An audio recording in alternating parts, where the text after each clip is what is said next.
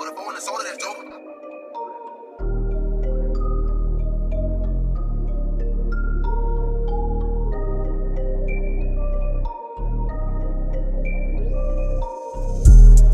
on the neck getting foolish. Live on the set with the gang and Mike Cooley. I'm just coolin'.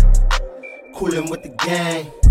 Coolin' with the gang. Cooley in the gang. BB on the neck getting foolish. Live on the set with the gang and Mike Cooley. I'm just coolin'. Coolin' with the gang. Coolin' with the gang, Cooley in the gang. Nothing better than a professor, watch him cook up coolin'. Big G, can't forget my nigga Mike Coolin'. Keep it hot like a pot of carrot, sweet as Mayberry. Question is, is she single? Is she single? We'll find out when I call and I be geeking off G. Laughing till I'm nauseous. Caution, they going all in. Leaving no stones unturned, some topic untouched. They love to cuss and they fuck shit up. Brother, I keep my money right. Make sure you keep that money right. Make sure you keep that money right. Glam sham, keep the jewelry tight. Make sure you keep it. We on weekly. Make sure you peep it. Matt King state of mind, the best kept secret. Ain't nothing to it but to do it, so do it. Introduce it, the gang and Mike Coolin'. We be on the neck getting foolish. Live on the set with the gang and Mike Cooley. I'm just coolin'. Coolin' with the gang. Coolin' with the gang. Cooley in the gang. We be on the net getting foolish. Live on the set with the gang and Mike Cooley. I'm just coolin'. Coolin' with the gang. Coolin' with the gang. Cooley in the gang.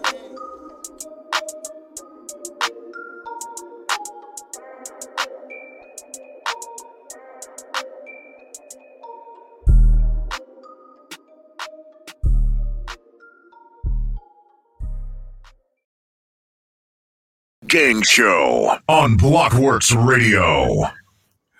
What's going on, everybody? What's going on? Happy to be here. Uh, I'm trying to uh, hit that switch so I can uh, do what we got to do tonight. But I am out of it. I ain't even gonna bullshit you. Tired. Yeah, everything. Like Aiden had a game last night. And that shit, like yo, who does baseball at seven o'clock on a weekday, yo? In the evening, yo, like Apparently, that's what they do down in the NC. you ain't lying. That game wasn't over till like nine o'clock, and every time uh, they switched, I'm like, nah, it gotta be over now, right? Shit, we ass whooped. Shit. Uh, but I'm here. I was tired though. And then Chase, they back in school, and her bus come at seven twelve. and bus The came morning or at night? in the morning. I was about to say, In come home. Damn bus came at seven ten the other day. It's usually six kids on the bus stop. And I know the bus driver know when he got there, it's only one kid. Like, yo, he could have waited a couple minutes. Like, like that's that bullshit. Went right to school. Now I gotta take her to school. Like it was just one. It's just the week already started. But I'm not gonna claim none of the negativity because it could be worse.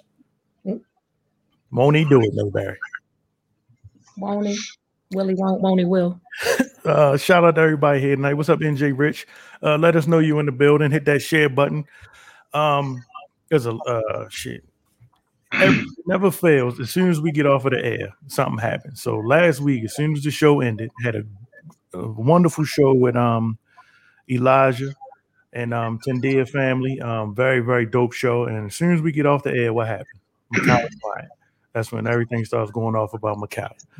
Um, so we're supposed to have a special guest tonight, author Troya Bishop. She's the author of um, a very, very uh, dope book, um, The Answers to Intimacy um, Why Men Need Oral Sex and Women Need to Talk. Um, she's supposed to be joining us tonight. Um, so, I can't wait for this. It sounds like it's going to be interesting. so uh, what's up, Matt? What's up? So uh, hopefully um, that still goes through. I sent her everything she needed, so hopefully that interview will still go through. Um, so let's just jump right into it. I'm sure everybody has seen the video of um, Ma'Khia Bryant. Um, what's up, Linnea? So we've already had different, you know, when things like this happen, we we communicate and talk. We've already had differences of communication. Uh, one person in this, uh, on this show has already called me a motherfucker numerous times. Um, so I'm gonna go ahead and uh, we can go ahead and play the video, and um, we'll take it from there. I did call you a motherfucker.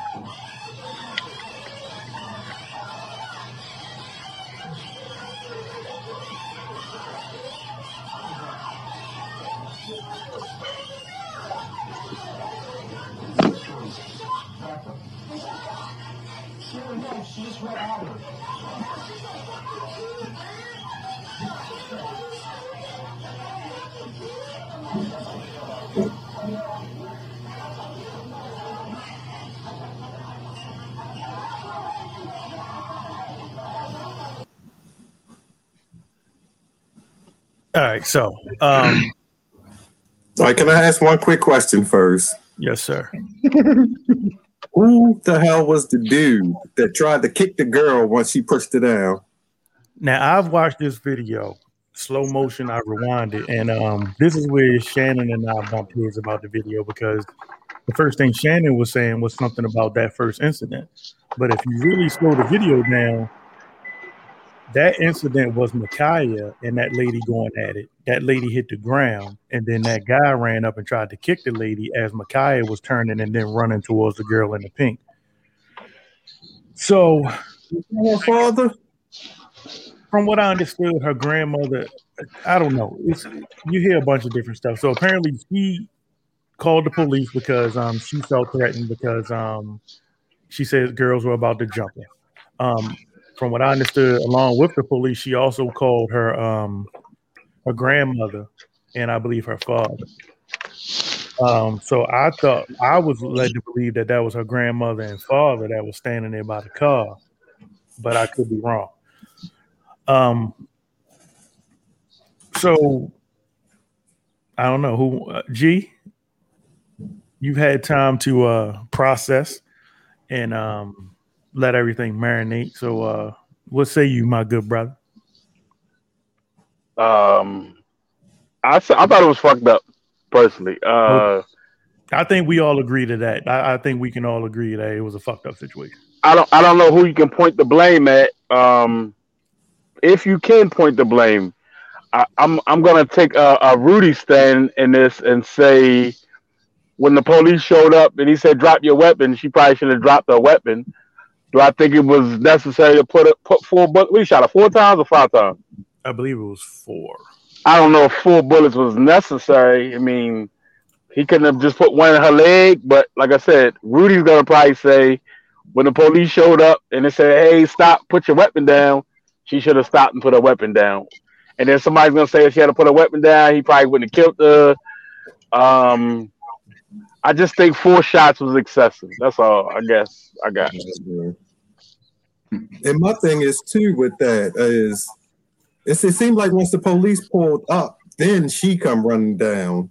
It like she was it seemed like she was protected and off in the distance, but when a cop got out and started walking, do you see her come running and attack that one girl? It did seem like once the cop got there, everything just kind of jumped off again. I didn't. Yeah. understand, Like, So yeah. if she was she feared for her life or whoever and they called the police, why didn't she just stay in the house and let the police handle it or stay where she was? Now, like you said, killing the girl, that wasn't the answer to it. But then you still gotta answer the question. If he wouldn't have did that, she would have killed that other girl. Nah, that's what Mike said. Mike said the same shit. I think that's that. That's just a lot more to it. I mean, I don't think you could say that. That that's that's a bit extreme. Why would it be?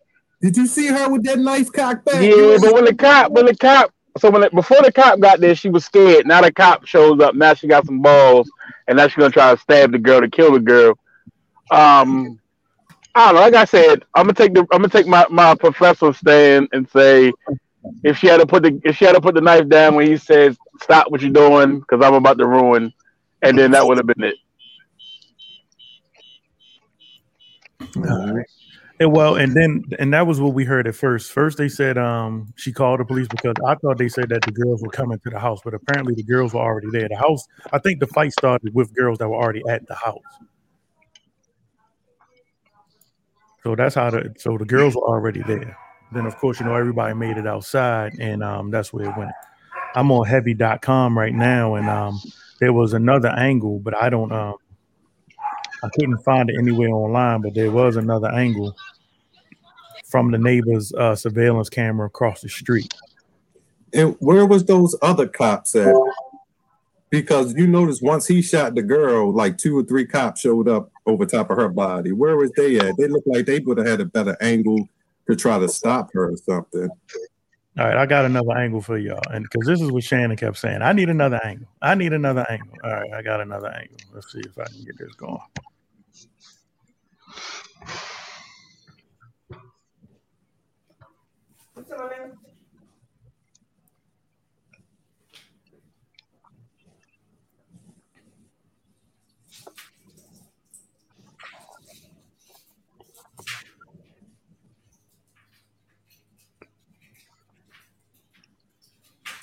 So that's it for that angle. Hmm.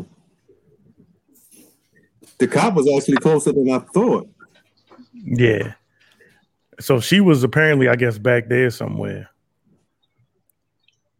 And or maybe that's her right there. I don't know. She she probably didn't even realize the cop was there because something happened to set her off again. And you know, once your emotions start going and you know you kind of like in that element, like Can you? I was about to say, can you slow it down? Whoever that dude was, he's a bitch. so where we Instead of trying to break it up, Like right there. All right, just keep going. Just, just turn the white shirt.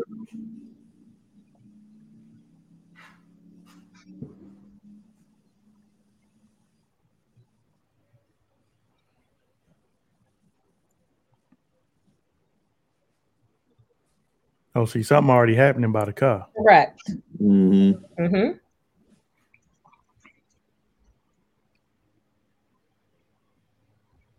And I think that's when he saw the knife.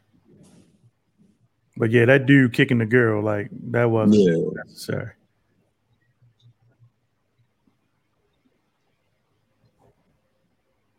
Yeah, she just ran charged right at the girl in the pink. She was upset, man. Whatever they did, they pissed that girl off.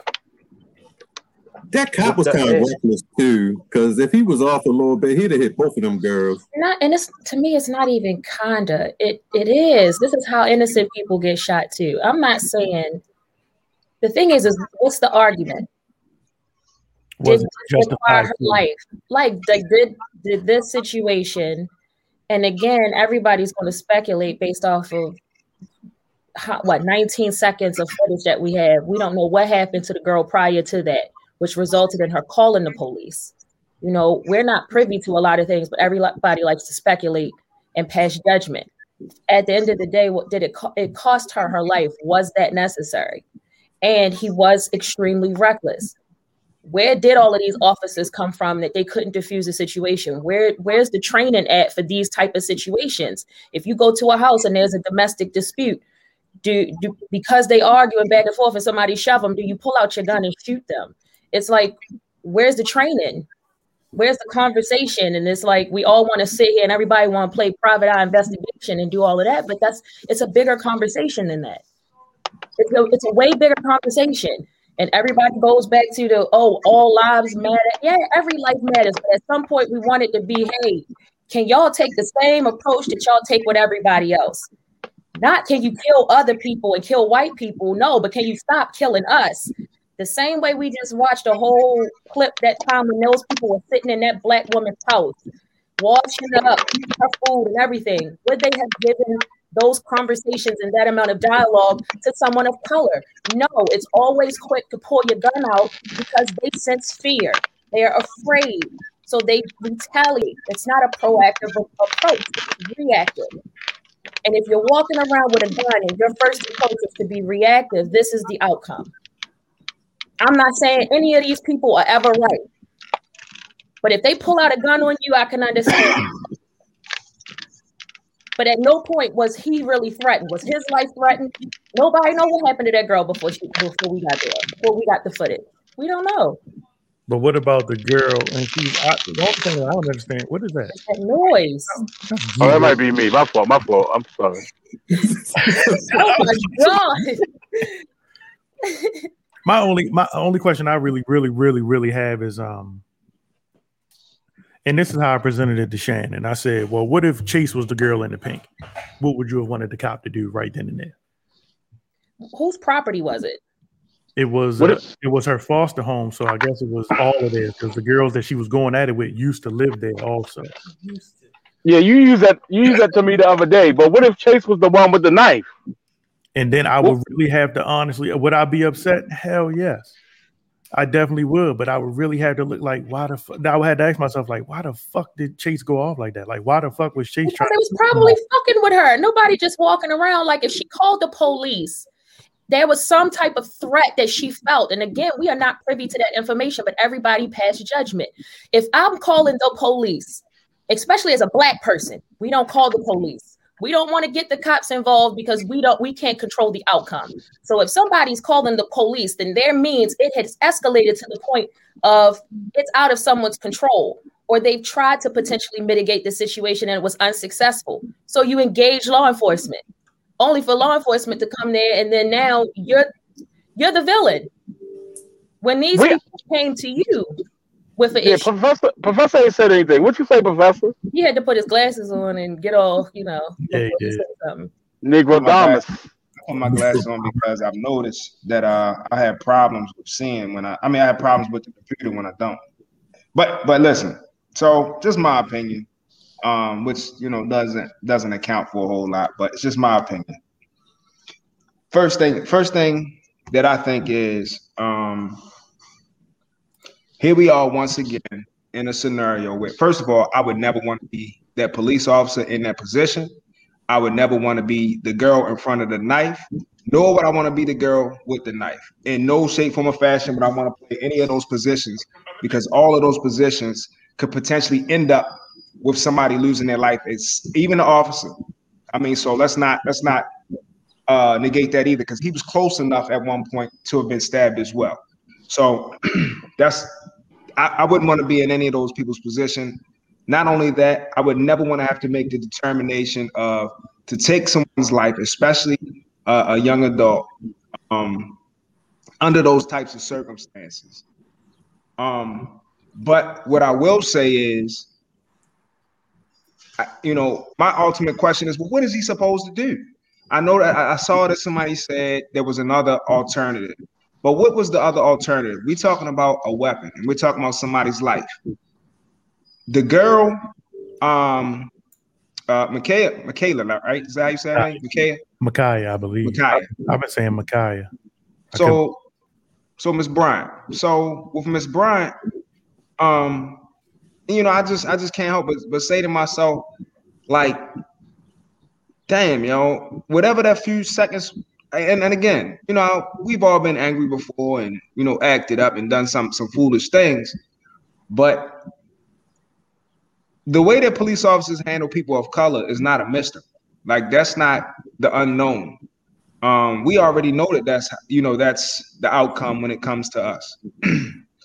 I just don't understand how come she chose to put her life her life on the line in that particular situation. Like she she did everything that a person would do if they were trying to lose their life. I mean, I can't I can't express it any any other way. Now you can't you can't account for emotions. So when emotions evolve, anything get involved, anything can happen. Um, it's unfortunate all the way around because the young lady that was standing in front of the knife, there's a level of trauma involved with that as well. She's a young girl. She may have may have never have seen someone die before, nor has she ever. She may have never been in a situation where her life was in jeopardy and bullets flying in front of her as well. The police officer, damn good shot. He hit he hit his target. He didn't miss at all. He's a know, mark, so- he was he was a marksman in the military. Okay, well, there you go. That answers your question about why he didn't hit nobody else. And that answers your question of why he took the shot too. So, and you know what? Your uh, cousin came on and we talked about this too. Remember, he was saying that a lot of people in the military become police officers and they have a different mind frame when it comes to uh, dealing with civilians and um uh, in dangerous situations. But again, I go back to the same comment. I mean, I still have to say the same thing. Well, what was he supposed to do? I don't think, to, personally, just in my opinion, I don't like to try to make everything a black and white issue. Like everything is not called for a black and white issue. I feel like some situations you have to call it what it is. It was a fucked up situation. He had to make a fucked up call, regardless of his real intention or lack of intention. And that was the outcome. I mean, I, I don't see I don't see where where there's any other conversation about it. The girl's life matters. The other girl in front of the knife life matters just as much as uh, Ma'Khia's life mattered. Um, again, it's just a, a, a horrible scenario. I mean, mm-hmm. there's so many different people. I mean, I, I, understand. All right, so so let's let's look at the, the, the whole taser situation and, and and let's be real honest about the taser conversation. Yo, we didn't watch three videos with people getting tased, and what did they do? The Ooh. same shit that they was trying to do the whole time. They still got shots off. They still were able to fight on police officers. They still were able to get away from that. So tasers, tasers to me is not the option when you have a when you have a weapon and you are steps or seconds from using that weapon on somebody. The taser is not an option. The taser goes out the window, in my opinion. That, that's not even that's not even a go-to. So who makes that decision though?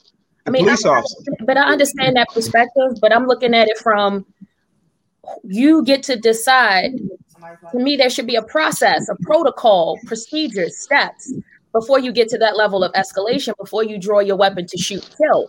As you stated, this person has a certain military background where they can shoot to kill, but they also can do a shot where they're not killing. Police officers are not trained to maim, they're trained to kill.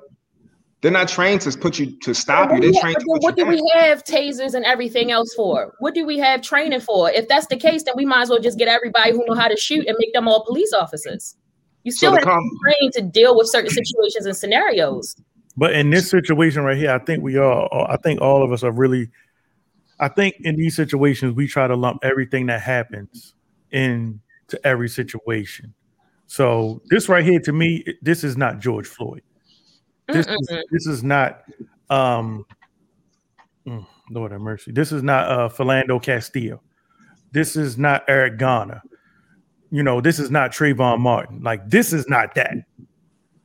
This is something else, but can be tied to that depending on who you're talking to because of everything else that has happened.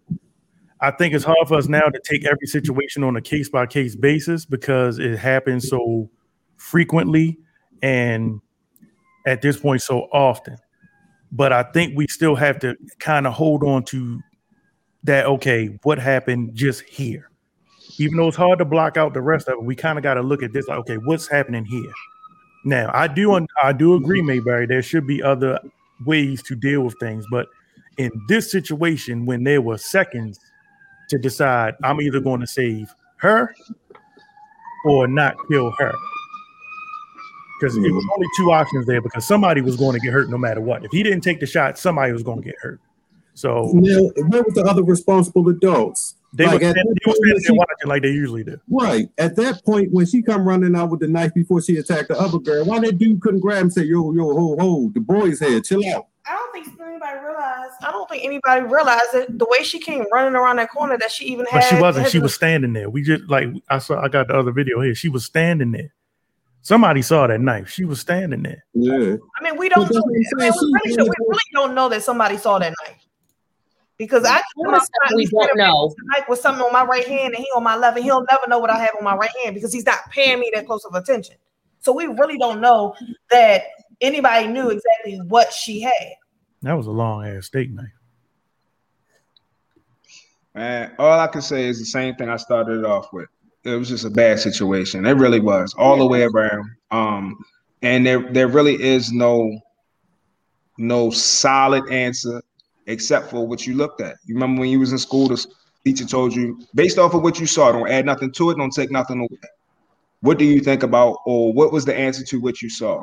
To me, what the an- the answer was, what you saw. Just my opinion. Like I said, from what I saw, he did what he had to do. I mean, I, now, let me say one other thing because I hear this a lot often too.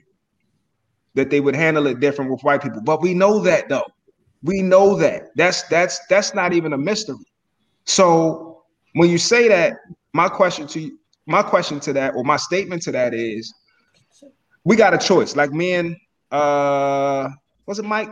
Mike, Mike said it last week. What if I don't want to um, do anything different? Well, we've already seen that if you don't want to do anything different, you get the same outcome. And I'm not saying that it's right, wrong, or indifferent. All I'm saying is you got to be smart. You remember, you remember in in um and, and I hate to use this analogy, but it's the only thing that's coming to my head. But you remember in in Harlem in Harlem Nights when Quick and um Richard Pryor had that conversation about he was going to go kill Calhoun, and he told him it's a lot of what do you say? A lot of uh basically a lot of gangsters, a lot of young gangsters laying in the, in the, in the grave, you know, because they decided to make a, a foolish decision real fast. Mm-hmm. And that's how I feel about these situations. Sometimes you gotta you gotta be smart, man. Even in, in a in an irrational situation, you gotta use some length of some some measure of um, intelligence with these situations. No, it's not right. No, it's not fair. We've established that already. So let's talk about what we can deal with right now. Can we get better as years and, and whatever progresses? Possibly. But as it stands right now, uh, black people, people of color, are killable. I think we can agree on that. So if that's the case, what are you going to do? Every situation you're going to put put yourself in a situation to be killed? That to me, that just don't sound right to me. Some situations you need to, you know, kind of kind of play it out in a way that's a little bit smarter. I'm not going to jeopardize my life. And I, you know, me and Mike had this conversation um, a couple days ago. I've done some stupid shit, some shit that, that could have cost me my life today. You know, so knowing what I know now, I would never do those things because I know what they're looking for, and they right, got a reason. Yeah, but some that's fine. It's fine when it is a reason. But think of the people that's been killed for no fucking reason. What's so your answer to that? So me and me and uh another gentleman that was on here before had a conversation about that. And I know a lot of people not going to agree with this. But out of all of the people that has been that have been that have lost their life in these situations, honestly, honestly, there's only one that I can honestly say that he did absolutely positively nothing at all wrong and got the short end of the stick. You know who that was? The one guy that was sitting in the car with his gun and his child, and he told the police officer he had the gun and lost Philando, his life. Yeah, Philando Castile. That is the only one. Everybody else, in some shape, form, or fashion, whether whether the force was needed or not, that's not the conversation. What about Taylor? What's his name? Trayvon, every, no. the police though. Um, Tamir Rice. Tamir Rice. He was just playing with a toy. Toy gun. But, but Listen to what I'm saying. I'm not saying it like he he doing wrong, but being but, a but, being a kid. But that's what I'm saying. Listen to what he said. He was. I'm saying, not saying. Yeah, but he was, wait a minute. But that's right. She's right. He was a kid doing a kid thing, playing a kid, doing kid functions that that he was doing absolutely nothing more than being a fucking kid and got killed. Okay, and that and as that may be another situation. But as far as the ones that I can remember, the situ- the scenarios I I can't remember all of the people that have lost their lives because there's more people than we right. actually uh, point out. But the ones that I can remember, this this guy did absolutely nothing wrong. He complied to the fullest, and he was honest about his scenario and situation. Mm-hmm. He didn't go for anything. He tried to do the right thing, and he still lost his life. Mm-hmm. Now you might bring up another person that you could think of that was in a scenario. Um, but this guy, I mean, there is absolutely nothing questionable about what he did. Nothing. What, what are you going to question about that particular scenario? Absolutely nothing. And he still lost his life. But some of these other scenarios, you can say, all right, well, damn, yo, why was you doing that? Oh, damn, why did you respond like that? And I mean, of course, it's hindsight. You know, it's easy to, to speak on something in hindsight, and it's easy to speak on something if you're not in that position too. But I mean, you gotta. So it's safe to say it's safe to say that you could be doing the right thing or not acting like a nigga and still gets treated like a nigga. It could be, but statistic wise, it's, I, I, not I'm not. I'm not doing. I'm fuck the numbers and the statistics. I, am telling you that, that there's an example that you just gave of a motherfucker doing the right thing that wasn't showing out, that wasn't acting like a colored, and still got treated like a colored. Let me ask. So it doesn't matter y'all- what you do. It doesn't matter what you're doing. You're still gonna be treated like a color. Let me ask you a question and be honest about it. Out of all of the people that everybody is on here, everybody on here knows, how many of y'all know somebody that's been killed by the police? Just be honest. Okay, that's first mm-hmm. question. Second question. Out of all of the people that's on here right now, how many people know someone who has gotten their ass whipped by the police and did not deserve the ass whipping? And I know what you're gonna say. Nobody deserves an ass whipping. Cut the shit. Come on, let's let's let's let's be truthful. Who? Nobody. And that's my point. My point is statistics. Again, you can't ignore numbers. Like they say, numbers don't lie. According to the numbers, it does not happen the way that we try to project it to be. Does that mean it's any less important? Absolutely not. That's not that's not the conversation. All I'm saying to you is just by what we've seen, these people that the people that have tried to, you know, people get stopped all the time. People get arrested all the time. People get in, in confrontations with police all the time. Everybody don't lose their life. Why is that? So you have to say to yourself, okay, you you you already know that there is a difference between how people of color are treated and white people are treated. That that's that's no conversation. But there is a level of compliance that you're gonna have to have if you want to keep your life. I'm not saying it's right. I'm not. I'm not. I'm not. I'm not advocating that it's right at all. All I'm saying is, if you want to keep your life, you got to make a decision. Either you can do something that could potentially jeopardize your life, or you can do something to save your life at that moment, or try. Try. I'm gonna try. I ain't gonna lie to you.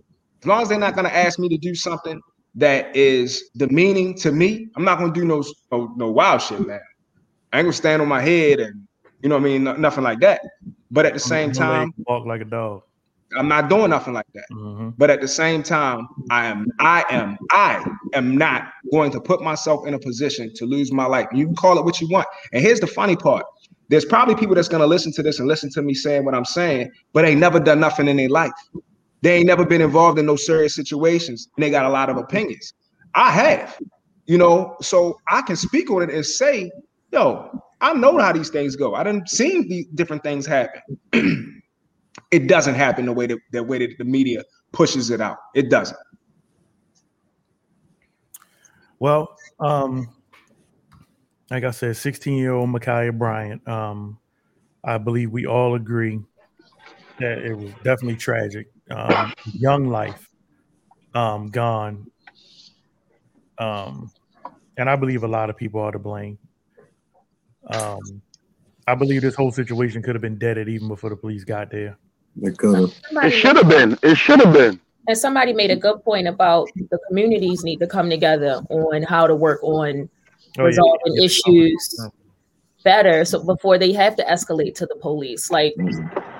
and then like I understand professor where you're coming from. It's just like, but why did the situation have to get so bad to that point? Like, why y'all gotta go to the to the spot? Why y'all had to be on turn up? Like it's it's not the time to be acting like dumbasses. You know, it's just not. It's, Just, it's just just really an not. argument over keeping the house clean. And, and it's, what? it's, it's like The argument was over keeping the house clean. Oh, keeping the house clean. Yeah, That's crazy. That's how it all started. A regular argument that we've all had with somebody at one point in time, like just a regular argument, just that escalated to the point where somebody's life is gone now. You know, it's just like at what point do we say it ain't worth it? Like this is why I could say I understand where the professor is coming from. When we already know what the outcome can be, we know what the possibility can be. Do your best to not be a part of the bull crap so that you're not on the other end of somebody saying Black Lives Matter.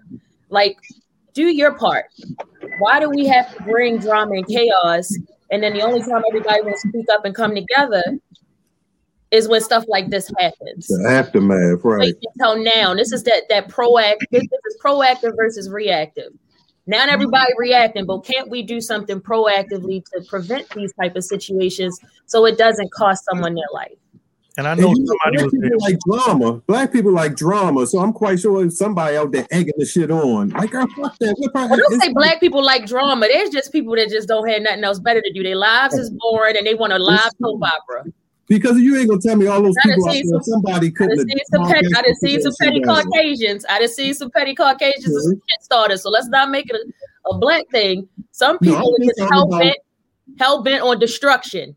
But we And all have that one friend see it. that we all that we know is um The hype man. a hothead. No, a hothead. We all have that one friend that we know that we need to be like, all right, chill out. All right, nah, like chill. Everybody out there knew that she probably was like somebody could have been her. Pull, I call him a pull up buddy. Oh, hold up, nah, just chill out. You But somebody caught- probably said no. Go stab the bitch. Exactly. That's Somebody my Somebody probably said that. somebody probably did yell that dumb shit up. And I can't get past that fucking guy though. Yeah. Like grown ass man out there, instead of him stopping and he trying to kick the bitch. I mean, kick the girl. I heard you. What you say, Black? What you kick the who?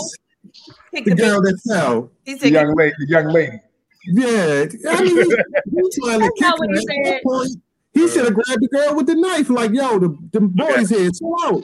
There you Why, go. we had, why you had to do the angle though? Look at that. Oh, yeah, you had to do that. Look at that. See, That's What we All gonna right, do now- about that? What we gonna now do look about that? now- that right there. That's a great shot right there. Now you Look tell me, point. you the police, and look at where this one, this girl is with the knife and where her knife hand is. her hand. What are you supposed to do? Oh, Yeah, all right. go ahead and pull the taser Shoot her out. in the That's what ass. happened. shoot her in the ass. See, I, I heard a lot of people saying shooting the leg. Now you know it's a femoral artery in the leg, I said shoot her in the ass. he still could have bled out, yeah. And the pinky toe. But he had a good he had a good aim at the ass. I'm quite sure she would have Yeah, dropped he it. got- he hit He it in could have just grazed. He should could have just grazed the booty cheek. Yeah. You know, Yeah. um, I gotta say again, yo, it's a really, really fucked up situation. And I would never ever want to be in that situation, whether a police officer or otherwise. I would never want to have to make a determination like that in my life because there is no real right answer to this to this uh, situation. In the end, somebody somebody loses their life or gets hurt, like Cooley said earlier. And you know, you are the in that particular situation, you are the judge, jury, and executioner to figure out what to do right then, not in a couple seconds, right then. It's a moment's notice. Her hand is back. With that type of speed, there's a great chance that she's going to cause a lot of damage with that knife, and she's probably not going to stab it just once. Um, but it's it it's really sad, man. It's a it's a a, a fucking horrible scenario. And every time I, I look at that video or hear something about it, it always make me like sit back for a second and just think about, yo, this shit yo out here is bad. Now let's be let's be transparent. Most of us have seen or been in situations like that before, where we've gone to someone's. Well, I well, I know that I've seen it before, been or been outside somebody's door before. So we've seen how those situations or have heard about how those situations can transpire. It's the only thing is it's a different time. It's a different time because the community is different. The people that are around are different. Once upon a time, guess what? The parent could have came out the house, or someone in that, that household could have came outside and say, "Hey, man, y'all chill out, man. Whatever is going on, let's talk about it. Let's let's change something. It don't it don't have to go this way." Somebody could have said something. Nobody's nobody's saying anything. Everybody's egging it on. Like you said, the young boy he come over there and kick somebody in their face. I mean, it's it's it's a shit show all the way around, and it doesn't seem like there's anybody that's a, a voice of reason at all out there. I ain't hear nobody say, "Come here, don't do that." You know what I mean? Nothing. But here we go, another scenario, another life, and that man, you know, the fact that she's young doesn't help it either. Well, we got another one. We got a this- lot of them. I posted We got a this video earlier. Uh, now let me get some comments out the room. I'm, I'm so sorry. This comment. Uh, so uh, like Mayberry said, um, where do I go? So I'm gonna go with NJ. Ray. NJ Ray said the officer had options to handle the situation, but when there's a weapon involved, everything deadly force is an option. The issues is that officers have handled our communities differently. When weapons were involved, other people made it out alive. Officers have used tasers in similar situations. So, like Mayberry said, why can't we get the same opportunity to live in other communities? Uh, Linnea said it was told that Ma'Khia was having issues with that specific foster home. Her sister stated that she was having issues. Um, NJ Rich says our communities need to work on de escalating before calling the police. older people need to talk these young people bef- talk to these young people before, before fighting becomes an option. And Linnea says, I agree with the professor. Back in the day, adults would pop out and break it up. So uh, we appreciate y'all comments. You tuned into the Cooling the Gang show live every Tuesday night, 6 p.m. to 8 p.m. Take do me one favor, take a second, hit that, hit that share button, hit that thumb, hit that heart, hit that thumbs up. Um, shout yourself out, let us know you in here so we can say hey to you. Um, Anthony Thompson Jr. Uh, did y'all see the story about Anthony?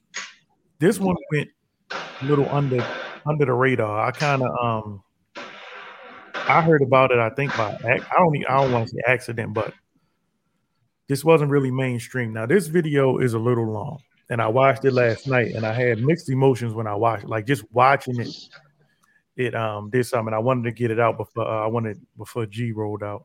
You know he probably t- sick of my shit anyway.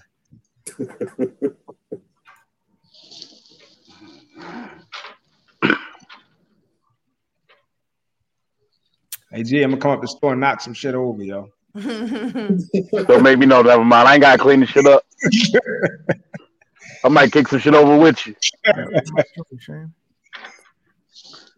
Mike, what's the hold up, yo? Uh oh, I think I might have deleted it by accident. Mm, get this together. That's what we talking about, yo. That's Oh. can't trust you college, yo. Always don't. I knew, was like, I knew somebody was going to say it, them colors. I thought it was going to be G that said it. Yeah, I really think I um I think I bamboozled it real quick. Hold up. I got a back up though. But um this young man was um shot in the bathroom of his high school. I'm glad I didn't turn the Wi-Fi off on the um And was this a um? This was a regular officer, right? Or was it a, a school no, police? the, the police were called. The police were definitely called. The girl mother called the police, right? Yeah. Y'all have so much patience with me. Like I appreciate everybody. No, we don't. into This show. Who the fuck said we got patience? No, we don't. I'm talking about y'all. Y'all, y'all just Oh, different. oh. I'm talking about the lovely people that tune in and, and uh, rock with us every week. They Like, don't have patience for your shit either. they do. No, they don't. They This is do. on here. Barely. No, they not. They understand that I'm They trying. left soon as Mike messed up and he took so long. Mm. Everybody left the room. It's Mike's fault. Gee, Mona.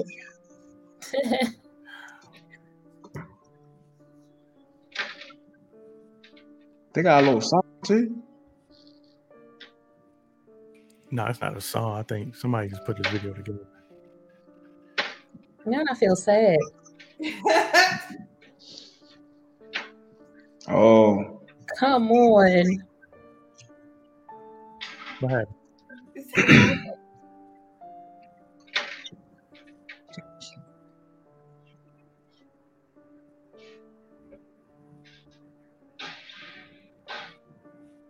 Lynette- Oh, damn. did she hit him?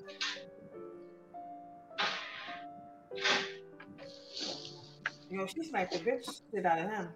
Which one, the girl? I mean, it's the wall. Yeah, she hit wall. Which one, the girl? Yeah, good question.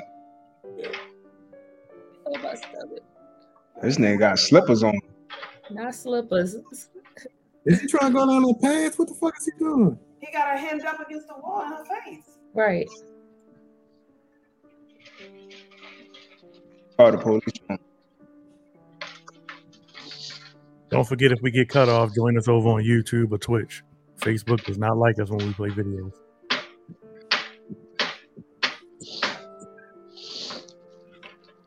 So who, who? This is text between the, the boy and the mother of the Oh, girl. shit. Fuck you, little boy.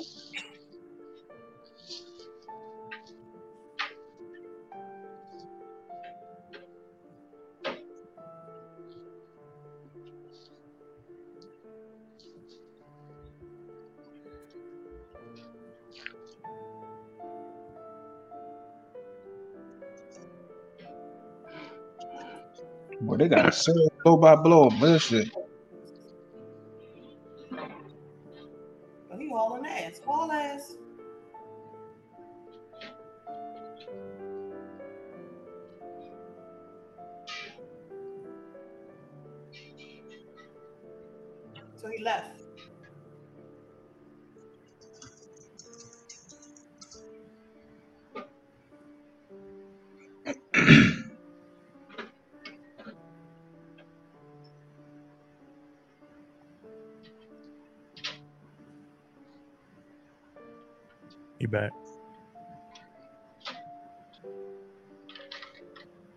God damn, school about to let out in a minute, ain't it?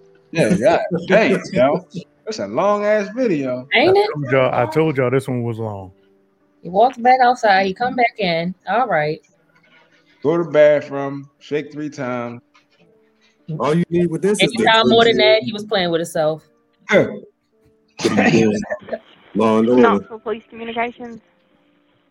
Uh, yes, ma'am. Um, they were saying I needed an officer to come out to make a report. Okay, and what happened? My daughter um, got into an altercation today at school with um, an ex-boyfriend. I've called uh, a couple of times actually and spoke with the Justice Center as well as juvenile court about this kid because he keeps continuing to put his hands on my daughter. Um, but it happened again today, and we're trying to press charges on him through juvenile court, but they need a report to be made. Okay, and what did he do? Uh, today, the incident, um, he came into the principal's office where she was and started beating on the door, uh, fixing to break glass. She came out. The principal had stepped out of the office for a minute, evidently. But when she came out, he kept putting his hands on her. Um, she said, poking her in her face and her jaw, pulling her hair. Um, the incident I witnessed about a couple of a week or two ago, um, he was at my house and I made him leave because he had actually uh, choked her and I had threw her around the bedroom. I heard some noise. I went in there and I threw the kid out of my house. Well, she's not had anything to do with him since then, or tried not to, but they ran into each other at school a couple of times, and every time he's been very forceful with her. Well, tried to give him breaks. I tried to contact his mom. Nothing is, you know, nothing's controlling this kid at this point. I have to take it the legal. Okay, do you know if he's white? black? Thompson. It's Anthony Thompson. He's a black male known to carry a 9 millimeter pistol, ah, God which damn. he's threatened with numerous times. He's a student at Austin East High School. She is also, but he is not done for that school. And I've even told the school that he's an issue. They know he's an issue, and they still have not removed him from this school. Okay, So how old is he? protecting my child. He's also 17. That's why I was having to go through juvenile. Okay. Do you know where he's at now? He's at school. She left and ran home.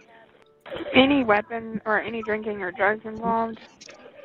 He does have a weapon. I don't I don't know um, if he does drugs or not. I'm pretty sure he smokes weed. I'm not sure what else he may do. Dang. Weed ain't no drug. as that goes on, we start to continue to argue as he thinks I'm still at school. Where he's like, "Oh, so you so mad now? You want to fight? Do you want to fight?" Da, da, da, da. And he's like, "I'm gonna come up there." So he comes up there and he was like, "Oh, so you're not gonna come out?" So now you just keep you just keep threatening me, bro. Like it, it's been it's going on for too long. I'm tired of the threats. I'm tired of the fights. I'm tired of being scared. Yeah, I don't want to be scared. Yeah. Now he threatens her with a gun too, and he's known to carry a nine millimeter gun. Okay. You ever seen it? Yes, she has seen it. Okay. Where's he keep it at? Is it with him now? I don't Please know. tell them because he's at school. I don't know.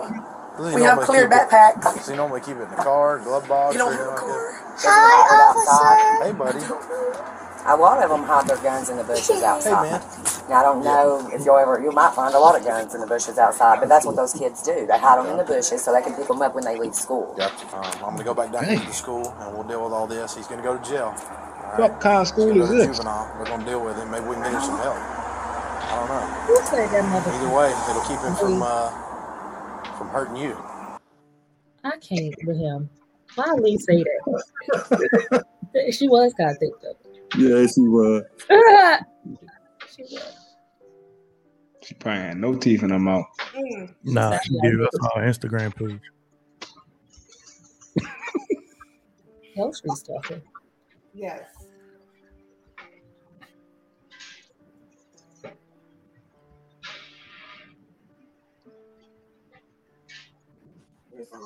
This is a PowerPoint presentation. Right. Mhm. Hmm. My guy pop quiz at the end of this shit.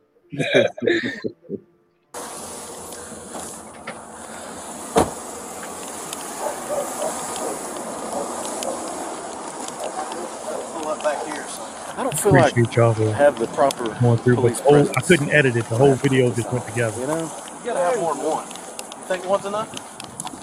What? School this size? More than one what? Oh. Probably help them.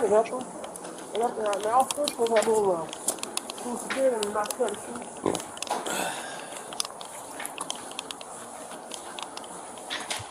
So if you want, we can, we can look at the uh, video too. Yeah. Is he still here? All right, so I'll take y'all through. I'll get him in the building. Oh, hold up. Up too far. Hey man, yo, where are you going? Just leave it alone, Leave Mike. it alone. So No, everything now y'all was want me to drive touch place? Yeah. Okay. It's good enough for me. I'll get your IDN and everything, and we'll get roll from there. Dum dum.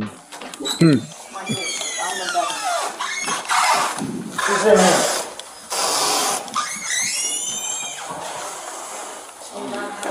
Hey Anthony, how you doing, man? Stand up here. Stand up here. Stand up, bro. They fucking, bro. They asses. Y'all hear that? Mm, they asses. Keep your hands out of your pockets. Keep your hands out of your pockets. My bad. My bad.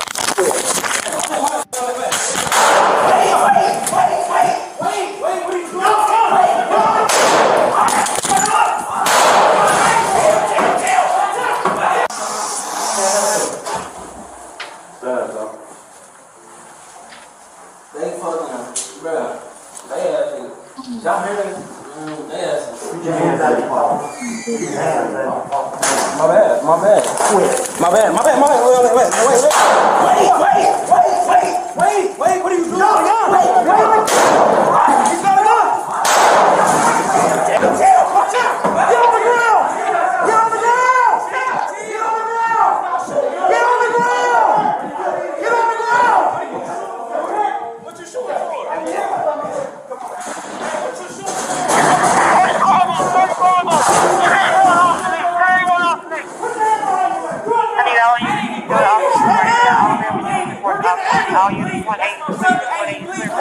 for hearing one LC. I got you. Just put your hands behind your back. I got you, brother. We're getting an ambulance. I'm just saying, that's my nigga. You bleeding. Fuck me. Help him. Fuck Point copy. Hey, help him. Please help him. Please. Can you stop that, please? Wow. Wow. So Wow. Did he have a gun in the hoodie? Yeah, the gun. gun. Yeah, it fell out on. The, it was on the ground. It fell on the ground. So why did they shoot? Why did they shoot him if it fell on the ground? They because the, the scene looked like they were struggling with it. He had it in his hand and they were struggling with him I at didn't even first. see it in his hand. yeah, I didn't either. That's what the hand that he didn't pull out the hoodie. So Oh, it says that um as he it says as he was and this is on I'm looking at uh I'm on the NY post right now.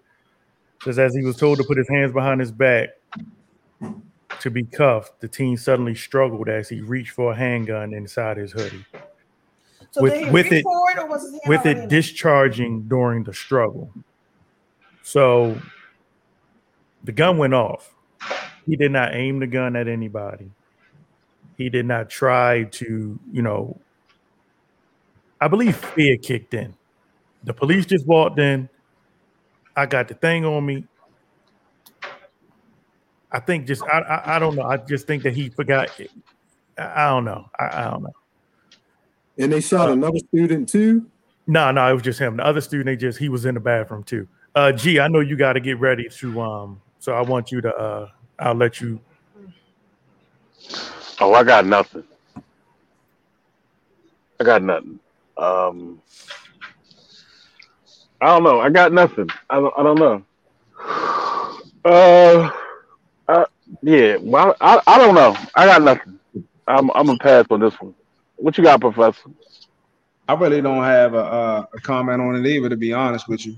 Um, I saw it. I, I know about it. I um, I only thing I can say is here we go, another situation that just seemed a little suspect. Regardless, and in my opinion, I would rather not make it a a, a color thing. I mean, you I guess you could if you would like to, but we can't ignore the reality of he did have a gun in school. Whether he used it or not is a whole nother conversation. I mean, again, something fucked up. I wish I wouldn't have to. I would not want to be on any side of it. I wouldn't even want to been in the bathroom when that shit happened. You know, so um, and and let me let me just add something something to that. I know I said I ain't had nothing, but the more I think about it, I, I do have something. That situation that took place is something similar that happened to me when I was younger. That's why I said I've been on the side where I've done something dumb and it could have cost me my life. This young man lost his life. I didn't. But it's so easy for these things to happen. And again, like you said, fear kicked in. Um, I don't know what his intentions were about holding the gun. I guess he, I don't know if he thought if I don't know what he was thinking, to be honest with you. Plus, he's young. You know, as a young man, you, your mind is not thinking straight. Um, the fact that he's sitting in the bathroom with a gun on him after the mother then showed that she's called the police is strange enough. I'm still trying to figure out. This is the same day. This was a long ass day, but it's the same day. The mother sent you a picture of the police. You're still in the school. The, the she said something something about he broke some window in the school and Oh yeah, hit he, her daughter or something. He was just banging on the, the principal's door real hard. So why they didn't put him out for the day? I'm trying to figure out why he's still in the damn school. So the Huh? principal walked out the office when he went to go see the girl. So he knew the principal wasn't in there when he started banging. He wasn't. Ah. So I told you he wasn't a dummy. He knew when to act up. Well, And the officer just- that shot him, I, I don't believe he's white. He's not. He don't look white to me. But is he white? Who? He's Spanish. The officer that shot him. Yeah, it was a white officer there, but that's not the officer Uh, that he's shot him. not black, but he's um Yeah, he's something. He ain't Of black. color. Yeah. yeah. I, Yeah. I, I just don't understand. I don't know. I, I, It's I, just another unfortunate. Ben Crump is back on the scene. He he gonna take care of it as it's, usual. it's, it's, As usual, you already know. Hey, look, I gotta get ready to go. Y'all be safe. Um, I'll listen to the rest of the show inside. All right, bro. All right, All right, big love time. y'all. All right, love y'all. Love you too, man. Right, that was crazy. My thing is, all right, didn't they say somebody had texted him saying that the police was at the school? Mhm. A mother. Why you ain't get out of there at that point? You knew you had the gun on you. He went and So- the bathroom. Maybe yeah, he because he he had been in the bathroom for a minute. Yeah. I, And then I another gotta make thing, my exit. Yeah, I'd have got. when they, when they pulled up on you, you knew you had the gun on you. So at that point, I mean, you see how many cops it was. You wasn't gonna be able to get it out and hit all them. At that point, you gotta give up, man. So I don't know if he was trying to reach for the gun to pull it out to use it, but the fact that he had it on, he should have just put his hands in the air. I mean, it's fucked up. It's it's Yeah, it is. I don't know. That's what I couldn't understand. All I kept thinking of saying to myself was, bruh, just take your hand out your pocket. Like, you know how you talk to the screen so much, like you think a motherfucker can hear you? Like, bruh, you already took one out. Like, just let it be. You a juvenile. They ain't about to hit you hard. You a juvenile. And it's fucking Texas. Everybody got a gun in Texas. hmm. Yeah. The funny thing is, is I made a joke about it being a long and lengthy and being a PowerPoint presentation, but I feel like it was necessary because it gave you the full narrative. Had to, Mhm. had to throw the professor's word in there real quick. And I really did try to It gave think of a way to uh, edit it, but I could. I, I was like, I can't cut this anywhere. No, but it gave it gave multiple perspectives. Because at Yeah. I was hearing the mother, I was like, man, she gassing. She that that boy ain't doing all of that. And then as time goes on, it's like in a lot of these situations, we have pieces to the puzzle and they're laid out everywhere. Mm. We really don't ever have it come all together in the capacity that it just just did. Unfortunately, another you know person's life is lost. But I really wanted him to take his hands out his pocket my whole thing is, is, is, is, is even before then, if the mother texted you and she was saying, "Hey, the police are here," that's letting you know that they already have engaged the, the police. Get rid of your gun. Get low. Be quiet. Go sit somewhere in the corner and tuck your hands in between your legs. I don't care what you do. Go beat off. But get get off the scene. You stayed at the place. You knew that they were going to come. Now you're dealing with officers and you have a weapon how do you hold on? How do you maintain a situation like that? I feel like, come on now. But it's so hard to watch this stuff is just very hard to watch and look at because you know it's not TV, you know it's real life. It's, it's just hard to watch. So it's been a lot of debate online and everywhere about um, you know, we you can't classify, you know, you can't group these instances with things that happen in our community, like with um the young girl that really hit me, um, Jaslyn Adams, the seven-year-old girl that was um murdered in the car with her father in Chicago while she was at McDonald's just waiting to get her a happy meal and shit. And these punk bitches came up and and killed that little girl. And um so in my mind, I, I get equally angered by all of them. Like I don't really have a distinction of who did what to who and what like the death of a, a black child is is something I can't I can't get with. Um, and I think as a community, we should keep the same energy towards what happens to Jaslyn as we do what happens to Ma'Khia or what happens to Anthony or what happens to George Floyd. Like we need to keep that same entry in, in, um, energy all across the board because nobody should be. We shouldn't kill. us. Nobody should be killing us. Period. We Yeah. should be killing each other and no one else. But this is but if we but we it starts with us valuing our own lives. But don't tell these niggas that. Niggas don't like No, and I mean I don't even really care if I piss anybody off, but it's just like if if you walk into a room and nobody knows your name and somebody say, "Hey ho, how you doing?" but nobody else knows you. That's what people are going to think that that's what you are and what you're about because that's what people called you. You answered, you responded. So mm-hmm. if we want to change that, then do something different. Do something different. Yeah. Don't walk into a room acting like an asshole if you don't want nobody to treat you like an asshole. Shit makes sense to fucking me. Um, did y'all see uh Dr. Umar on uh the Breakfast Club? I ain't watched. I didn't get to see the whole thing because it's kind of it's kind of long. He talked about a whole bunch of different issues. Whole bunch. What what made me actually watch it is I was looking at um I was actually looking at this girl's story. I was hoping she was on there twerking or something, but she had something insightful. she said something about uh Dr. Umar talks about uh Joe Biden isn't for isn't for black people. So, which is not a surprise. Haha, surprise some of y'all. But gotcha. Uh, yeah. But um That's what made me watch it. And then it, it brought up that whole situation where he felt like uh he wants he says something about he's looking he's not looking for a black queen. He's just letting him he's just letting people know that he's available um for a black queen. However he said her hair has to be nappy.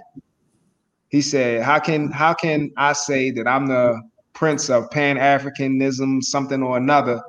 And and right and he said she doesn't even embrace her blackness that's that's what he said so yeah it was it was an interesting conversation Well, I do have some excerpts, but um, let's get uh, what's up, Rashad? Um, so let's get some comments out of the room. Linnea uh, Lee says, "Fuck Ben Crump." Uh, Linnea said he should have left school grounds. Uh, Rashad, appreciate you, bruh. Uh, he said it's a shame that we cluster every situation with police and black men and women together. This situation, in my opinion, is different from George Floyd, Sandra Bland, Freddie Gray, etc. This man assaulted a girl in school, was carrying a gun underage, had his hands in his pocket with the loaded gun. The gun went off while his hands were in his pocket with the gun during the struggle. He knew the police were coming for him. While this is a sad situation, I believe he fucked up all the way around. So I can um I can understand that. I can agree on some points. So um here's a and I'm not going to play this whole thing because um I know the Breakfast Club will shut our video down. Biden. President Biden, your first day of office, you signed an executive order to protect the life and safety of transgenders. I have no problem with that. But you did it on your first day. But he sat up here with you, Charlemagne, and told black people that if you don't vote for me, you ain't black. So if you went out of your way begging black people to vote for you, why haven't we got an executive order or any other activity coming out of the Oval Office from President Biden to protect black people from police? Look what he's doing with the anti-Asian hate. President Joe Biden signed an executive order that is exclusive to Asian Americans and Pacific Islanders. I don't have a problem with that. But if you can protect the Asian American and Pacific Islander from violence, why can't you do the same thing for black people? They've been dealing with violence for one year as a result of COVID. That's what it's called the COVID 19 Hate Crimes Bill to protect Asians as a result of discriminatory treatment that they've been dealing with for how long? One year. Black people have been catching hell for 400 years, and we have yet to get an executive order from Joe Biden to protect us from the police. So, can I ask you a question? Mm. And it's crazy because Shannon and I was sitting in the uh in the kitchen the other day and the commercial came on and the commercial caught my eye because it had colors and everything It said stop Asian hate. I mean, it was a deep commercial too. Like, you know, I And was like, damn. We ain't got that. we ain't got one of them commercials. like Now- the commercial was like, I ain't got thought none it was them a Spike Lee commercials. joint. Like, like the commercial was like, it just came on and it just catch you like, stop Asian hate. I was like, damn, like I don't hate Asian no more. I never did. I, I you know, know. I, you know, I, I was love- saying that the commercial. Yo, you know, I love me some uh Asian. Don't don't say it. Don't don't say nothing ignorant, please. I, I really like that's my favorite food. So I don't do That's what I was gonna say. Please don't say nothing about that's my favorite food. It is though. I don't do nothing. I love Asian cuisine. I'm sorry. So it could be an Asian somewhere sitting. I damn sure love fried chicken. I'm going over to uh, give me a Patti LaBelle pie or some shit. It's cool. Not a Patti pie. It's cool. Not a Patti pie. NJ Rich, I'm surprised at that, brother. So NJ Rich says I agree with um Dr. Umar about the executive order and black people. But I mean, it was the lesser of two evils, as everybody says. So I mean, that's where the vote. I mean, the vote go where the vote go. Hmm. Hmm? That's some shit. Mm. No, Um, I was happy getting money with Trump. Start I mean, ain't nothing changed. the, the police stuff is still going on. Yep. I mean, that, so I don't understand. We got a we got a black vice president. Is she? Because last time I heard her, she said she was Asian. And then I thought she said she was Indian. Oh, we I mean, a, he, uh, he went deep into A woman it. of color. Yeah, Yeah, she's a color. woman of color. Yeah. She's a woman of color. And Yeah. Dr. Umar later in this video, he breaks it down and says that it's all politics. The vice president was put in line to um, heal and rebuild our relationship with uh, East India and kind of get all of that back together because at this point in time, we got China against us, Russia, and they're all over there in the same continent. And we need some help over there. And so the vice president was the key politically to that. I can So- see that. So I said the same thing with when we got President Obama. See, people think that a black president at that time was a mistake or a great thing. Black people came out and voted, and white people wanted them in there. Got to stop, man. We really got to. We really, we really got to stop and start paying attention to exactly how things work in this world.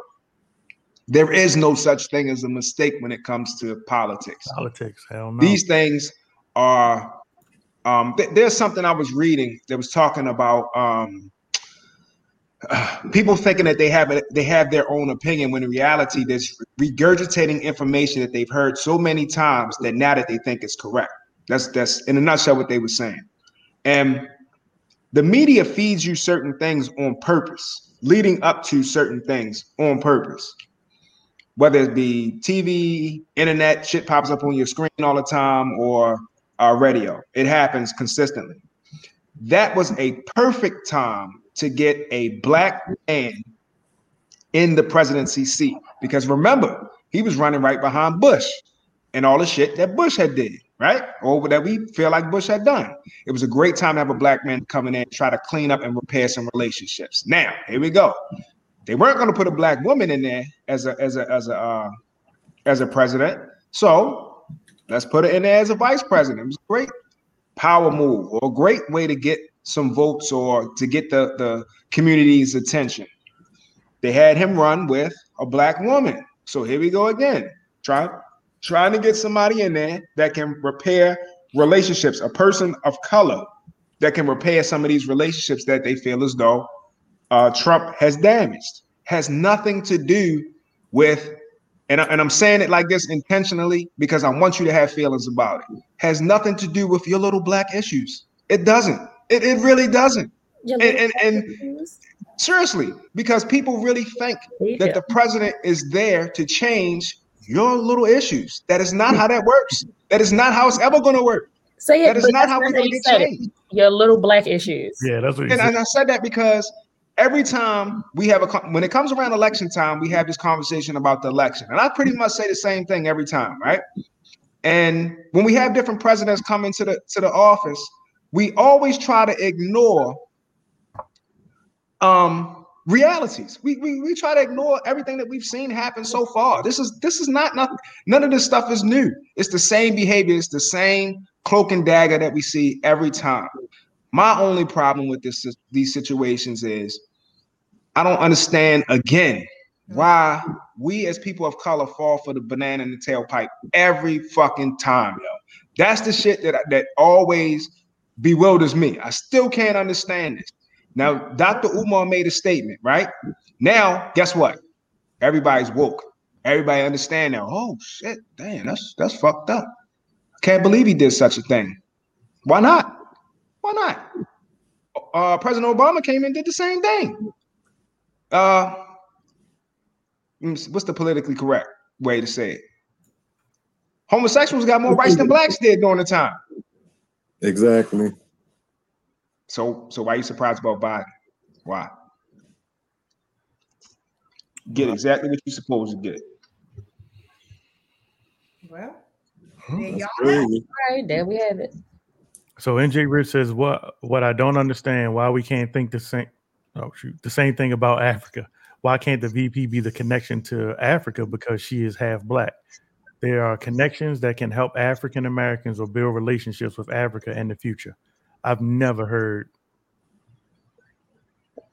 politicians talk anything about Africa. You know why? Because United States is a superpower. If they want anything from Africa, guess what they're gonna do?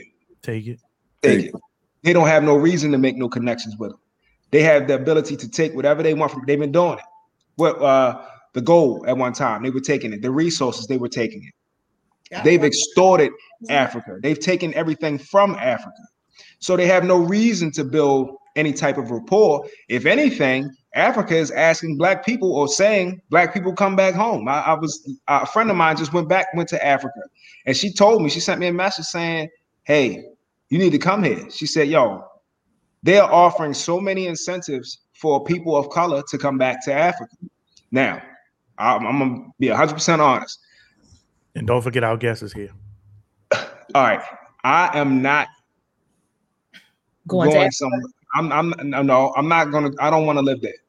I don't want to live there, man. And I'm, I'm the reason why is because they have so many problems when it comes to uh rebels. They have problems with their police department, not like ours. See, we talking about one person getting killed every so often.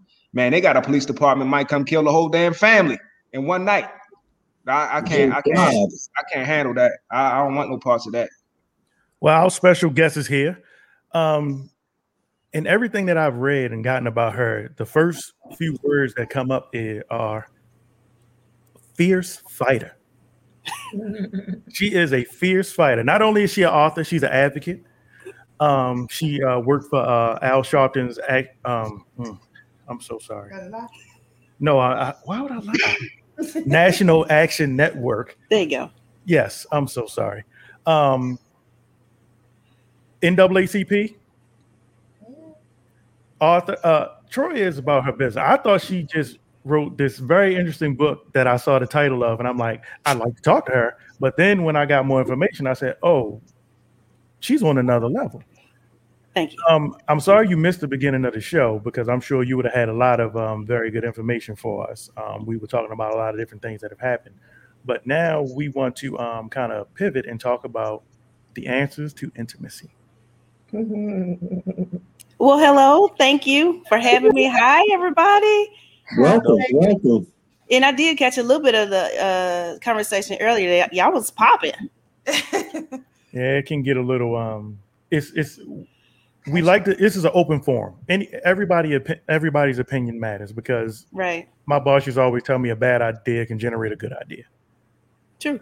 I'll listen to whatever anybody has to say. Like we don't all have to agree, but my the thing that I hate nowadays is nobody's listening to anybody. Like So everybody's true. waiting for their turn to talk. So but that's my part. But now it's your turn to talk and let us know about you. So um I want to just start from the beginning. Where did this love and passion, where did the fierce fighter come from? Like, was it um your parents? Like, you know, did you not take any crap on the playground? Like, you know, when how did this all become begin? Well, it all started. You're right. Early on, um, I think my my passion for racism got started in fourth grade. I happened to be on a the biggest school trip of the year, the one that everybody looks forward to going to to the state capitol. And um, while I was there, it just so happened that um, our governor was was in office, but our retired governor was also present, George Wallace. I'm from Alabama, and um, a lot of y'all already know the history about George Wallace, the, the most racist of racists that ever did racist. He, you know, just an awful human being. But um, so just a class full of kids, I mean, a, a, a group of kids when we were invited into the um, the governor's office, and I walked in behind a lot of other white kids who were there. And George Wallace was like, "Oh my God, niggers, niggers are everywhere! Get these niggers out of my office! What are these niggers doing here?" Oh. And he just went, he just flipped the script. And so oh, security literally was called on a group of fourth grade kids, and I was thrown out by police out of the state capitol in Alabama on my fourth grade field trip. Damn. Oh, and my teacher, who was white, was hysterical. She was crying. Of course, she had never seen any foolishness like that. And so um, on the way back, that's when I knew something was really wrong. Because, you know, get these niggas out of my office, that's the word that we didn't really hear. So, you know, I'm looking down at my feet like, you know, it sounds like a roast to me. What, you know, what is it? But um, so she was heartbroken and um, had to make the phone call to my parents. Of course, that was before cell phones. So having to make the phone call to my parents to explain to them why their child was physically removed from the Capitol and called a nigger, um, that was hard for her. And and so after my parents would just sat down with me and talked to me about what it meant, what was happening, what was going on, it just I just developed a passion. And then I learned about Jimmy Lee Jackson and so many other people who were being murdered by the police then and legally lynched then. And it's it really is it's uh it's enough to just make you mad to last a lifetime. so I guess that you know it's been fueled, of course, by more things, just you know, being black in America. But um, it is what it is. So and here we are. So, like building off of you, you know, what led you to actually have that, you know, passion in you to fight for your people. What you what has been so far like your greatest like I did it. Like this is why I'm doing this. When, when was that moment? Has or has it even happened yet? Um, you know, I, I always say celebrate small victories. It's been a lot of them, you know, just um, different people I can name names you would never have heard of, been able to get them out of prison. And because a lot of times what happens is when people go to prison, they are forgotten about because everybody doesn't have children, they don't have family. And so, um, you, unless they contact organizations like National Action Network, um, the Jericho Movement, or other organizations who specifically work with the incarcerated population, they just are forgotten about. But it's been so many people we were been able to make phone calls on their behalf to say, "Hey, this person's time is expired. They should have been released two months ago, or you know, what's going on with this person?" And then from there, they'll be like, "Oh, you know," and let them out. But people forget that slavery is real. It's happening in America. It's not something that's old. You know, read the Thirteenth Amendment. It still happens. It's real. It's called prison. Um, and that's why things to get people into prison are legal. But in that same vein, that's that's one of the, the biggest things and learning that I knew how to organize when we organized around um, trying to stop the execution of Troy Davis. Now they still executed him, but understanding how powerful I was, just as me, you know, the average person does not know who I am. They probably never will, but knowing that I had a huge hand in organizing nations to help not um, kill this this man that we believe to be innocent. That's powerful. So little small victories like that is what keep me going. I think that's a big one. I think, I think I think you're underplaying that one, but I can see why you know modesty is. But I think that's I think that's huge. Like Thank you. I do, I definitely do. So how did you end up with um Reverend Sharpton and the National Action Network? Yeah, what happened? I was invited by um by somebody who just randomly was like, "Well, I know you've been into social justice for a while," and at the time, I had kind of gotten away from it just because that was maybe like 2009, because I was knee deep into my career as a teacher. I was teaching middle school at the time, and really loving it. And so, um, but I got invited and just stayed with the organization that was going through a lot of leadership changes, and um, it just so happened that I came in at a time and I was like, well, they needed somebody to do membership and to send out membership cards. And I was willing to do that piece. But um, throughout the course of uh, maybe like a year, uh, Reverend Sharpton was like, look, we need somebody that's definitely going to be the leader, you know, whether no matter what's happening, that somebody that's not scared to be on TV or to write a press release, somebody who don't mind their name being basically on stuff. And so, and I was like, well, you know, that's they um nominated me, and I was like, yeah, that's fine. Let you know, let's do it. Cause I'm like a worker bee. Some people like the attention. I like to do the work. So it just worked out. And then you also um during President, uh, you were a part of the My Brother's Keeper initiative. You Yeah. uh, President Obama. How was that? That was wonderful, and uh, we were invited there for the day to be a part of the My Brother My Brother's Keeper Summit, and we knew that it was going to be work involved. That we were going to be um, looking at some of the details in the, in the policies and who's helped and all those kind of things. But we didn't know like they worked. I don't know if I could cuss. They worked the dog shit out of us. they really did. But it was fun. Um, but we got a lot done, having a chance to meet and network and learn and, and share with people from all over the country. And um, best meatballs I ever had. It was a good time though. And you're not done yet. And then now we're going all around to you have written a book that I just love the title. I just every time I tell somebody who's coming on the show, I was like, no, no, no, no, no, no.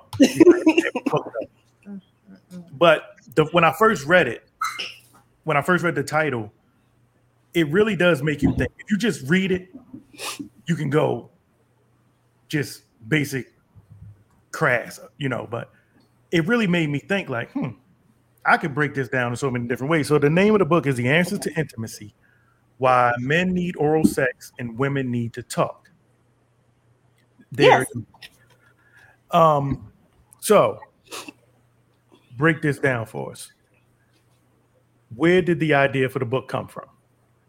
Okay, well, thank you for asking me, and thank you for saying that your um, your attention was drawn by the cover. I worked really hard on that, so thank you. Yes, um, I, this actually is my fifth book, and the first uh, four are book and workbook combination.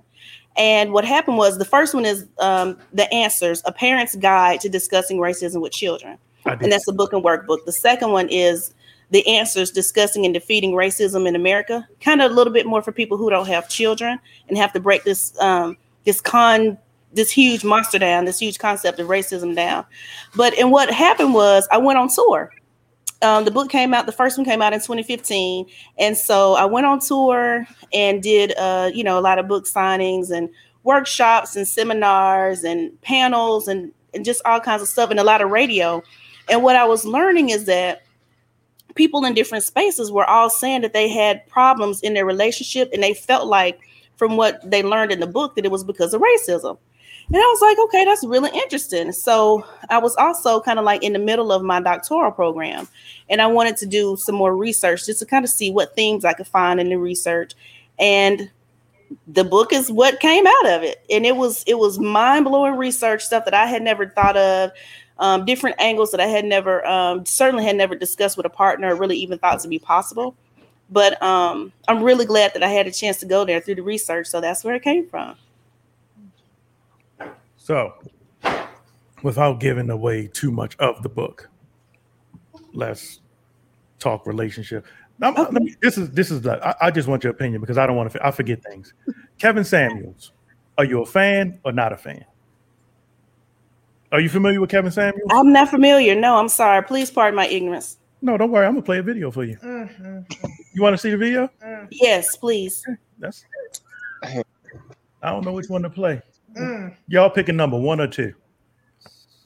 Two. Two. Why would anybody want to deal? Let's see. I'm intelligent. I'm motivated. I have my own business. I maintain my own lifestyle.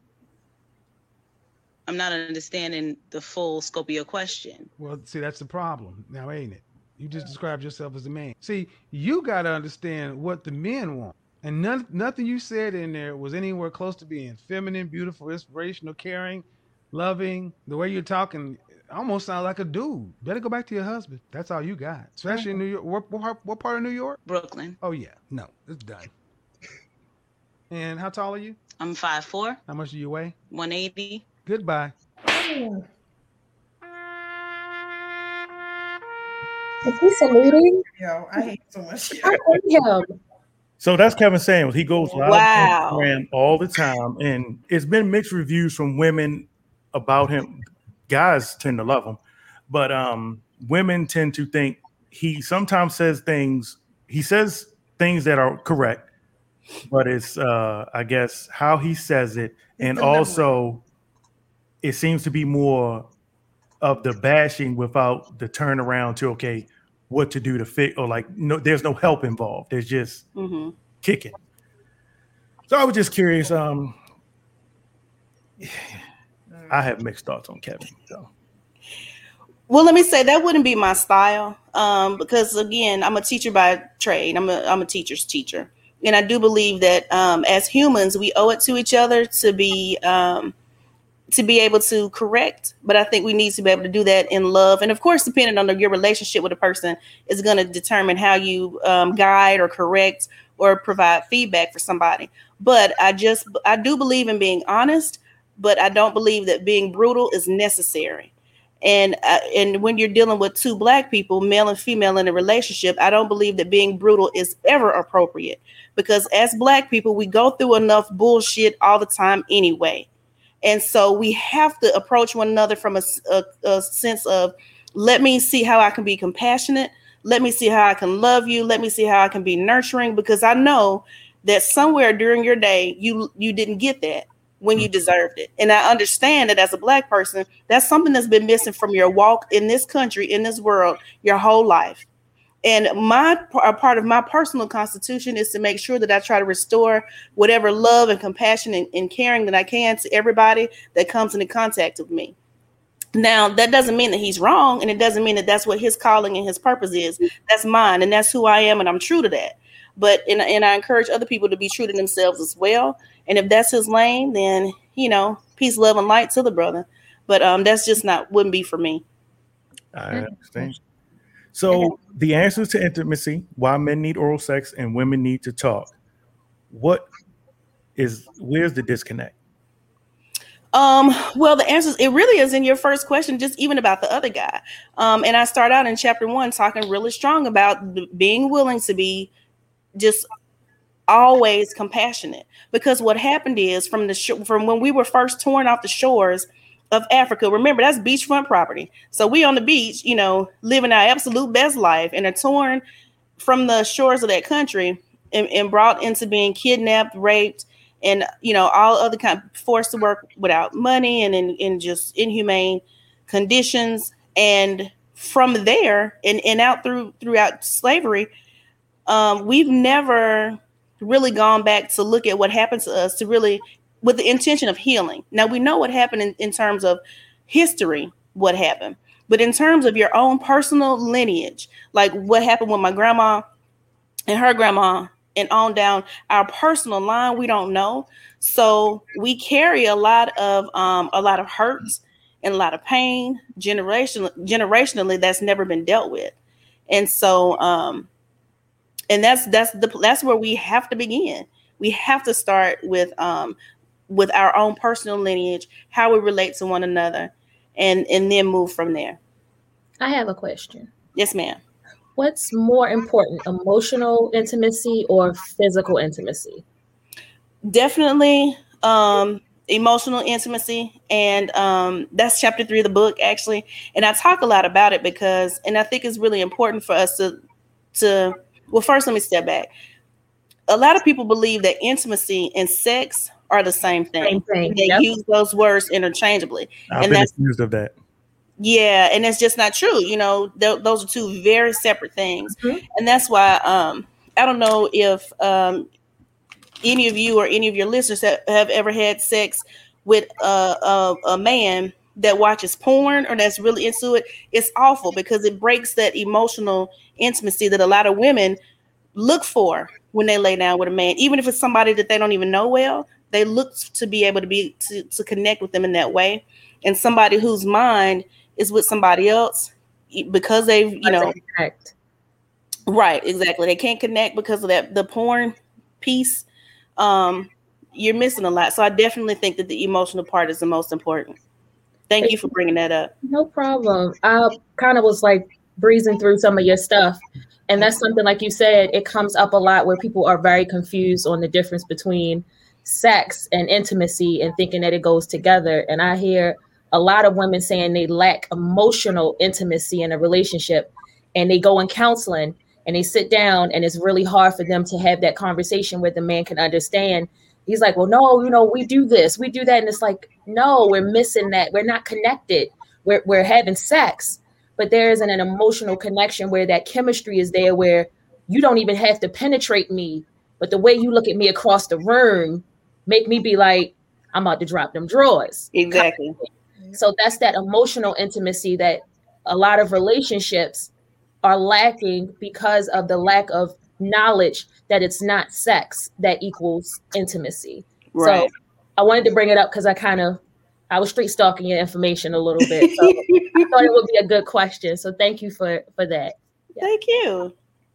it's crazy because we we talk about a lot about um relationships like we try to mix it up on the show because the way life is sometimes we could talk about blacks getting killed like we could talk about that every day all day but Mhm. I, I really don't want to um so we try to mix it up and i think we do a good job of it and um so like i'm, I'm over here looking at some of our video archives not like uh kevin samuels but other things that we've talked about and you know you're our expert for tonight so i want to you know let you see some of the things that we've talked about before Okay. Um, i was kind of looking through um i am Y'all let him pick. Y'all, y'all let him pick He though. ain't give us no option. He'll do nothing. You know it is his show.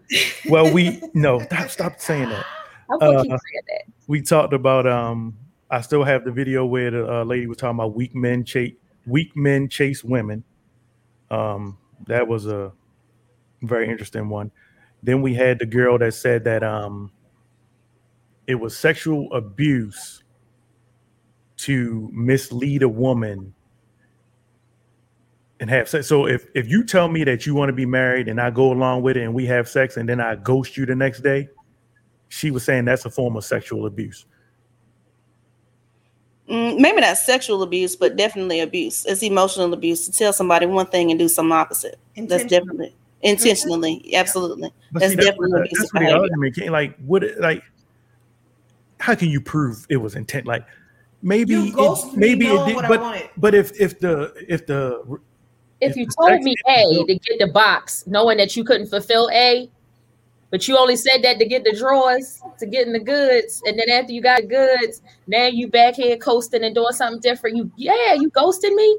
Right. You had no intention of doing that to begin with, because if you did, then sex wouldn't have been a priority. Sex wouldn't have been an option if you really wanted to execute whatever it is that you agreed that we were going to do. If maybe it was marriage, you would have waited instead of making that a variable. And the moment you made that a variable and a, a trading method, and then you came back and you didn't keep that, then yeah, trading method, Trading method. I didn't trade. I just- yes, I'm trying to, I'm trying to be nice. You traded your lies for this box. well, we, we're going to get all our questions out. Relationships, education. 'cause Oh, we have man. an education question in the room for you, Troy. Okay, I'm I'm here for it. and don't in- forget, you can ask the rest of the questions about the book. It's it's still I can't I can't give away enough information. The more Well, I I, have a bunch of share, the more people buy. Yeah, what? Let's talk about, let's talk about a couple things about the book. Okay. Yeah, questions about the book. Yeah, definitely. Um, first of all, I, I, I want all the fellas. It's not a how to a how to guide on how to get oral sex. No, it's First- not. I- I- that's, that's not what it is. Um, seriously, because there's somebody out there that just I'm telling you, if you just read the title, you could think, oh, she about to hook us up. No, I think it's hooking the man and the woman. It's hooking up the relationship. Is, is that the correct way to kind of? Yeah, it's definitely a correct way to, to, to look at it. But I, I mean, it still is about why men need oral sex, period. I mean, that's, that is what the book is about, and it is in there. It's not just a play on words. So um, if you are not getting the most unbelievable, mind blowing head that you ever had in your life, you might be doing something wrong. And so uh, we just Her, her, share that information. me. I'm doing something, or is she doing something wrong? Or it could be both. Because I, if I am a proponent of, if your heart isn't in it, don't do it. Yeah. Well, yeah, I mean, and I, I completely agree with that. And um, when in the book, when I'm talking about why women need to talk and why men need oral sex, I'll start with the women first. Women need to talk, especially black women. And again, uh, just remember this is written in the through the vein of healing ourselves through the horrors of racism and becoming better um, as a couple and, and as people from that. And you have to remember that women, especially a black woman, can go to work every day. And she, no matter how long she was on her job, nine times out of 10, she's the person who has, she was there first. She's hired folks. She's trained folks. She knows the most. When things go wrong, they, hey, go ask Cookie uh, what to do. You know, go ask Troya, you know, she know, you know, that kind of thing. And she has to see people get promoted ahead of her and just see all this other kind of stuff. She have to see the possibility of her, her child being murdered on the street, just the possibility. It's so much other.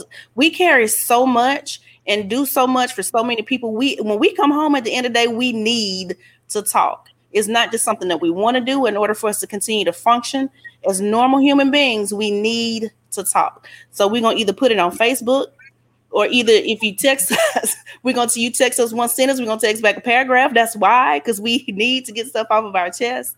Um, they don't want to listen. They don't want to listen.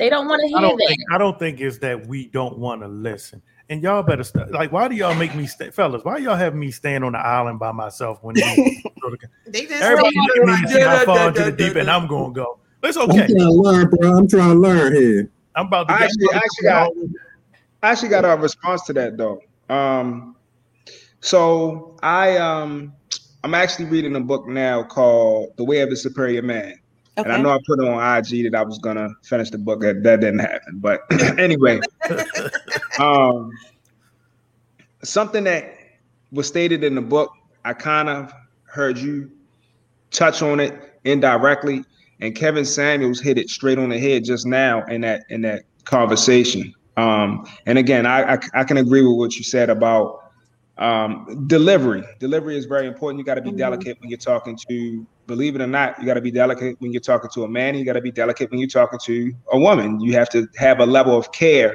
whenever you're talking to people because they'll write the information off if it's not delivered correctly. But something that they said in there was um uh one of the problems that men and women have is the fact that the woman has to put on that they use the term masculine essence. And she does that when she goes to work because she's dealing she's dealt with men for so long and on a professional level that she's realized that in order for her to survive in that industry she has to be a little more she has to be stronger than just her feminine qualities are going to allow her to be. So she has to take on some some masculine traits to uh, perform in that that field right? The problem is that when she comes home she doesn't know how to turn it off. Yeah. so because she doesn't know how to turn that masculine side off when she's talking to her uh her man whether it's her husband or boyfriend or whatever she's met with resistance. And the reason why she's met with resistance is because she's coming in with that same energy of being masculine and you can't have two masculine energies trying to have a conversation. It becomes a, a tug of war. It becomes a but but i i think this or it should be this way as opposed to us being able to communicate and hear, hear each other's point. So I, I, I guess my I guess the point that I'm at now, where I'm trying to understand how can you get people to to want to shift that energy and understand that, you know, and I've actually said this to somebody, you know, I'm not here to fight you. Like I'm not here to to argue with you. We don't we don't need to argue. I'm I'm supporting you. Like I'm the one that that when you say, "Come on, let's get in the car and ride," we got something to take care of. I'm going. You know, I don't I don't want us to be at odds with each other when we're having conversations. Why do we have to be at odds? But the problem is the women that I've encountered, they have a hard time of turning that masculine side off because they've been single parents for so long. They've been dealing in the workforce for so long, and these these higher end jobs, dealing with men. They've been um, so dominant in so many situations, and they may have been so dominant in their previous relationships. So it's hard for them to turn it off now. So how do you how do you get that conversation across, or how does that work where it doesn't seem like I'm challenging you? I just want to be Can able I to say talk to you. Can I say something really quick? Because I think that you are absolutely correct with what you're saying as far as that, but more so in an argument when y'all are trying to prove a point. But with women talking, sometimes it doesn't require an answer or a response. Sometimes it just requires to just be an ear. If if Shannon went to work and she did a did a proposal and nobody paid no attention to nothing that she did, but the next day Billy came in there and did the same proposal. If she wants to come home and talk to Mike about like how she was looked over, how nobody heard her in the meeting, nobody even considered her, does that really mean that you have to have a response? Does that mean that, well, baby, maybe you should have did this, and baby, you maybe should have did that? Instead of sometimes it's just letting somebody vent and just get it out. It doesn't necessarily mean. I think sometimes the problem um, in those type of situations is y'all want to solve a problem, and it's really not a problem to solve. It's really nothing for you to do. Sometimes it's just to sometimes be a seat filler and be in that moment with your spouse. But instead, a lot of men want to solve problems. They want to help. They want to conquer. They want to do something. And it doesn't require an action all the time. Sometimes it just requires that ear. Baby, you know what? You got it maybe the next time. Instead of it taking it and turning it into something combative, connecting with your spouse on a different level, you know what, baby? I know you got that.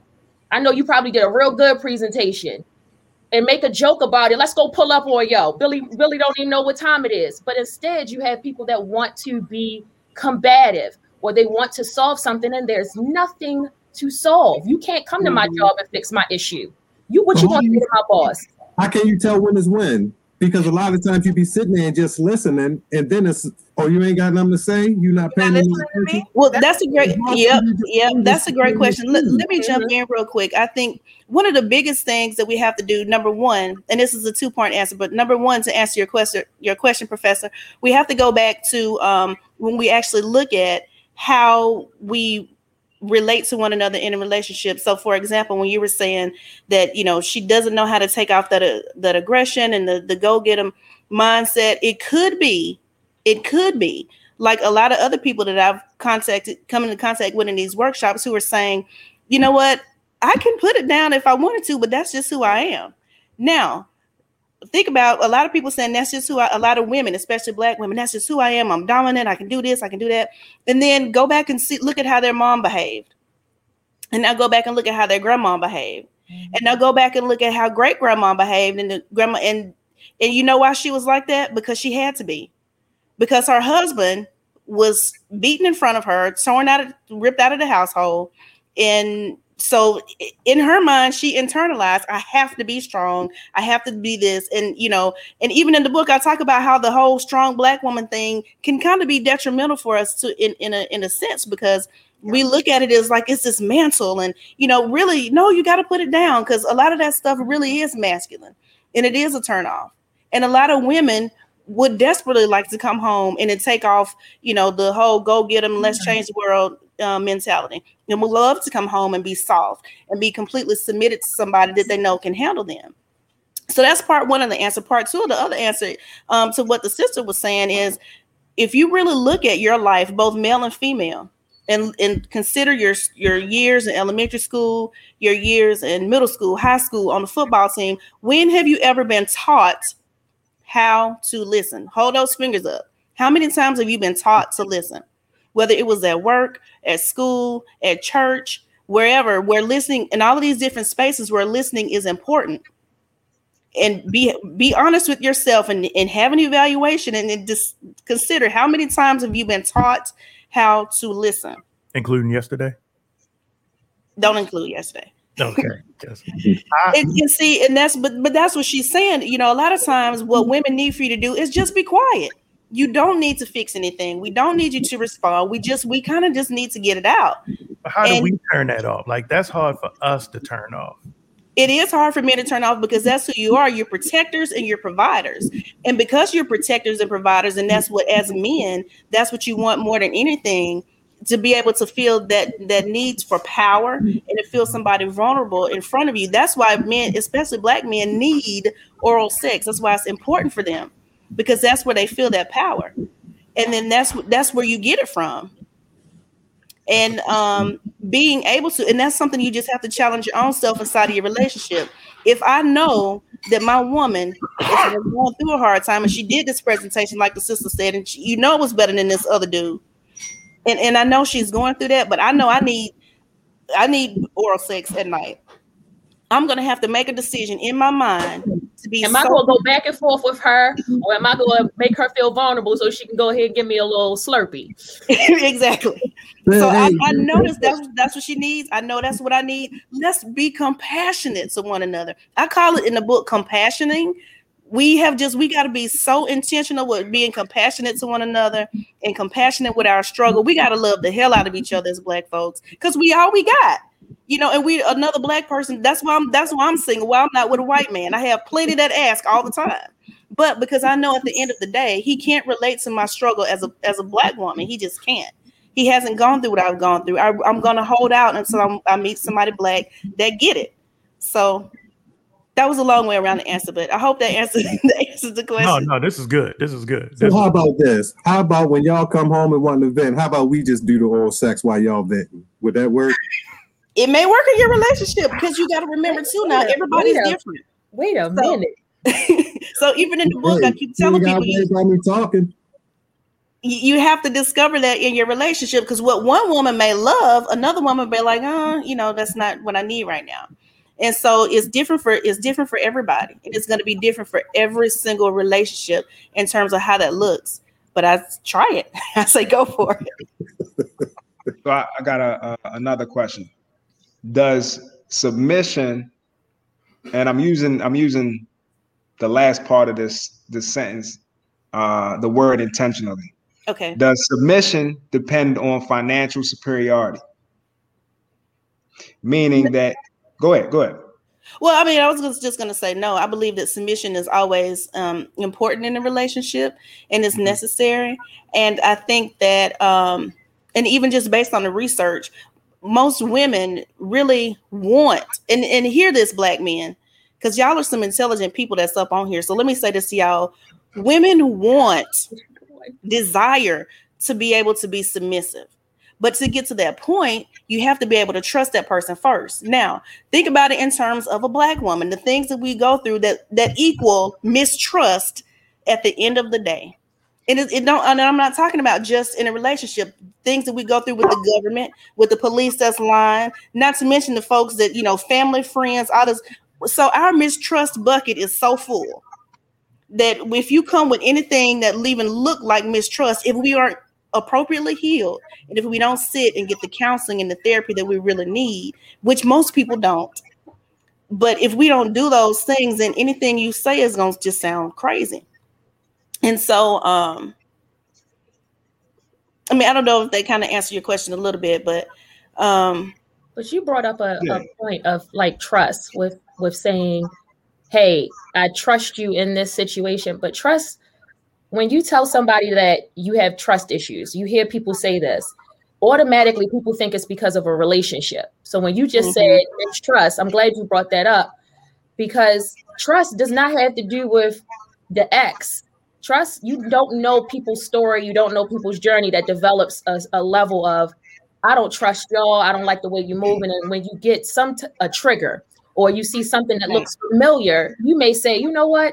I don't want to deal with this, or I don't want to go in that direction and that route. But you hear a lot in relationships as soon as somebody say they got trust issues, or that must be because somebody cheated on you, or that must be because your girl left you, or, or something like that. And it's like, no, those that that's not the same situation or scenario. People had developed trust because of whatever they may have, whatever trauma, whatever they have experienced in their life. It doesn't necessarily have to be with uh, someone they dated per se. Right. Exactly. I have another question. Can a relationship survive without intimacy? Um, I don't think so. And a lot of people try to make it survive without intimacy. I don't. I think all levels of intimacy are are necessary.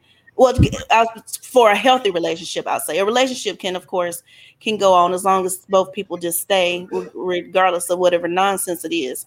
But in order to have a healthy relationship, I do think you definitely need the um, the physical piece of intimacy and emotional intimacy and spiritual intimacy even though um like I, I rarely ever date anybody who has the same spiritual beliefs that i have.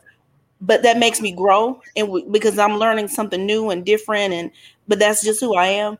And so um and usually vice versa. We, we know we, we believe different things and so all of those different ways that you can connect with somebody are really important because it could come a time where you're, you know, when he's down and out, he may be depressed and not able to connect and pray with you on the intimate level. Or it may be a time when um you have surgery or he has surgery, you can't connect physically or sexually in that way. So it's important to be able to, to rub a back or hold hands or just whatever and be able to have the a nice, sweet, intellectual um intimacy where you're having a dialogue about the kid that got killed or having a dialogue about whatever is is happening the coronavirus all of those things are necessary to have a healthy relationship So, so what happens when she calls you stupid in conversations like that? Is it that's that's a red flag, right? That's that's that's like a flag on the play, right? well well yeah but i mean it's a flag on the play but i won't say it's a reason to get rid of somebody and here's why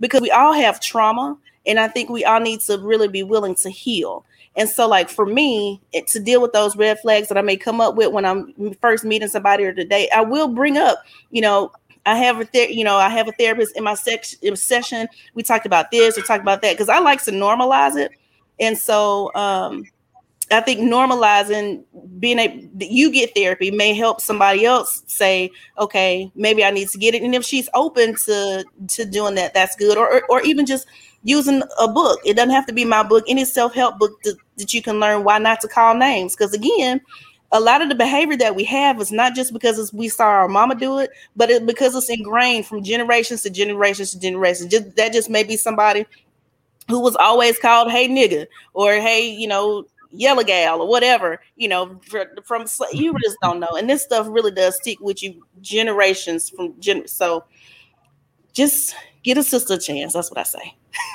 So NJ Rich says, I think that relationships need to be balanced so that give and take are done on both sides. So in essence, both people submit at one time or another. Ooh, that's beautiful. That's beautiful. I love it.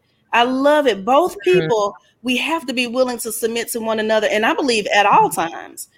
I'm I am submitted to you. If- you know, if you're my man, then I'm submitted to you because you may have to call me and say, "Look, just do X, Y, just just do what I say," and then have to explain it later. So I want to be able to be that kind of submitted in a relationship, and I think it's absolutely important to, to do that. And you won't call each other stupid and stuff like when you when you know that we really are one, we're on the same page. Because if you stupid, I'm stupid for being with you. So I shouldn't be calling anybody I'm in, in a relationship with stupid in the first place. we gotta, we really gotta go go above and beyond to be compassionate to one another, to lift each other up, to hold each other in the light. Of course, to hold each other accountable, but still to say, you know, I think you're wonderful. You know, So, all right, so, uh, so what would be the first step if your relationship is not to that point? What would be the first step that you would say that can help turn it around? Conversation. Conversation absolutely. Um and and just begin with that. And if you don't know what to say then guess what? I have a book for you. You start out That was a great plug. That was a perfect plug. it was because in the book it's a book and a workbook. So in the in the back part of it is saying ask your partner this question. How how did you see your parents' relationship? Ask your aunt. How did they see? The, and the ask the aunt part, that's a really good question because you will find out what your mama said and what your auntie and them said and all your mama friends is totally different stories. and I think that's really important to get that perspective, especially if people have told you that your daddy ain't no good. that piece has brought healing to a lot of couples because um, that's a whole nother situation. But yeah, so start here. Start with the book, ask questions, have that dialogue. Or you can just let me tell you something. If you're dating a woman, it don't take much. Ask her a simple question. How was your day? And that whoop that is she, she gonna tell you everything. Start with that. One thing that I've, I've noticed about some of the the women that I've encountered, um, they have different levels of, of trust. So they may trust you with certain things, but um, when it comes to something that's that is um, of consequence, they may not trust you with it. And and I mean, some people might say, well, I mean, I guess I guess uh, younger people might think that just because you have a sexual relationship with somebody that doesn't necessarily mean they trust you wholeheartedly.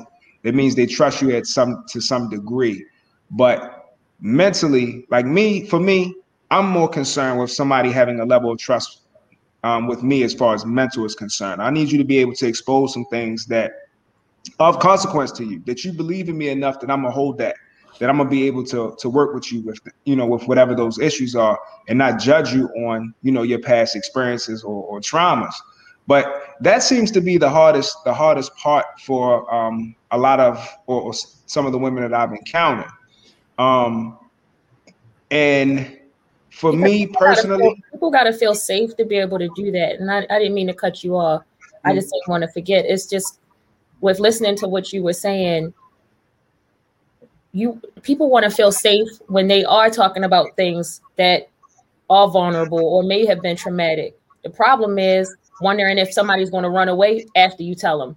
If someone's Mhm. going to use that against you uh, because they mad and throw it up in your face type of thing. And, and this is going back to even what, what Troya was saying, how we got to love and embrace each other.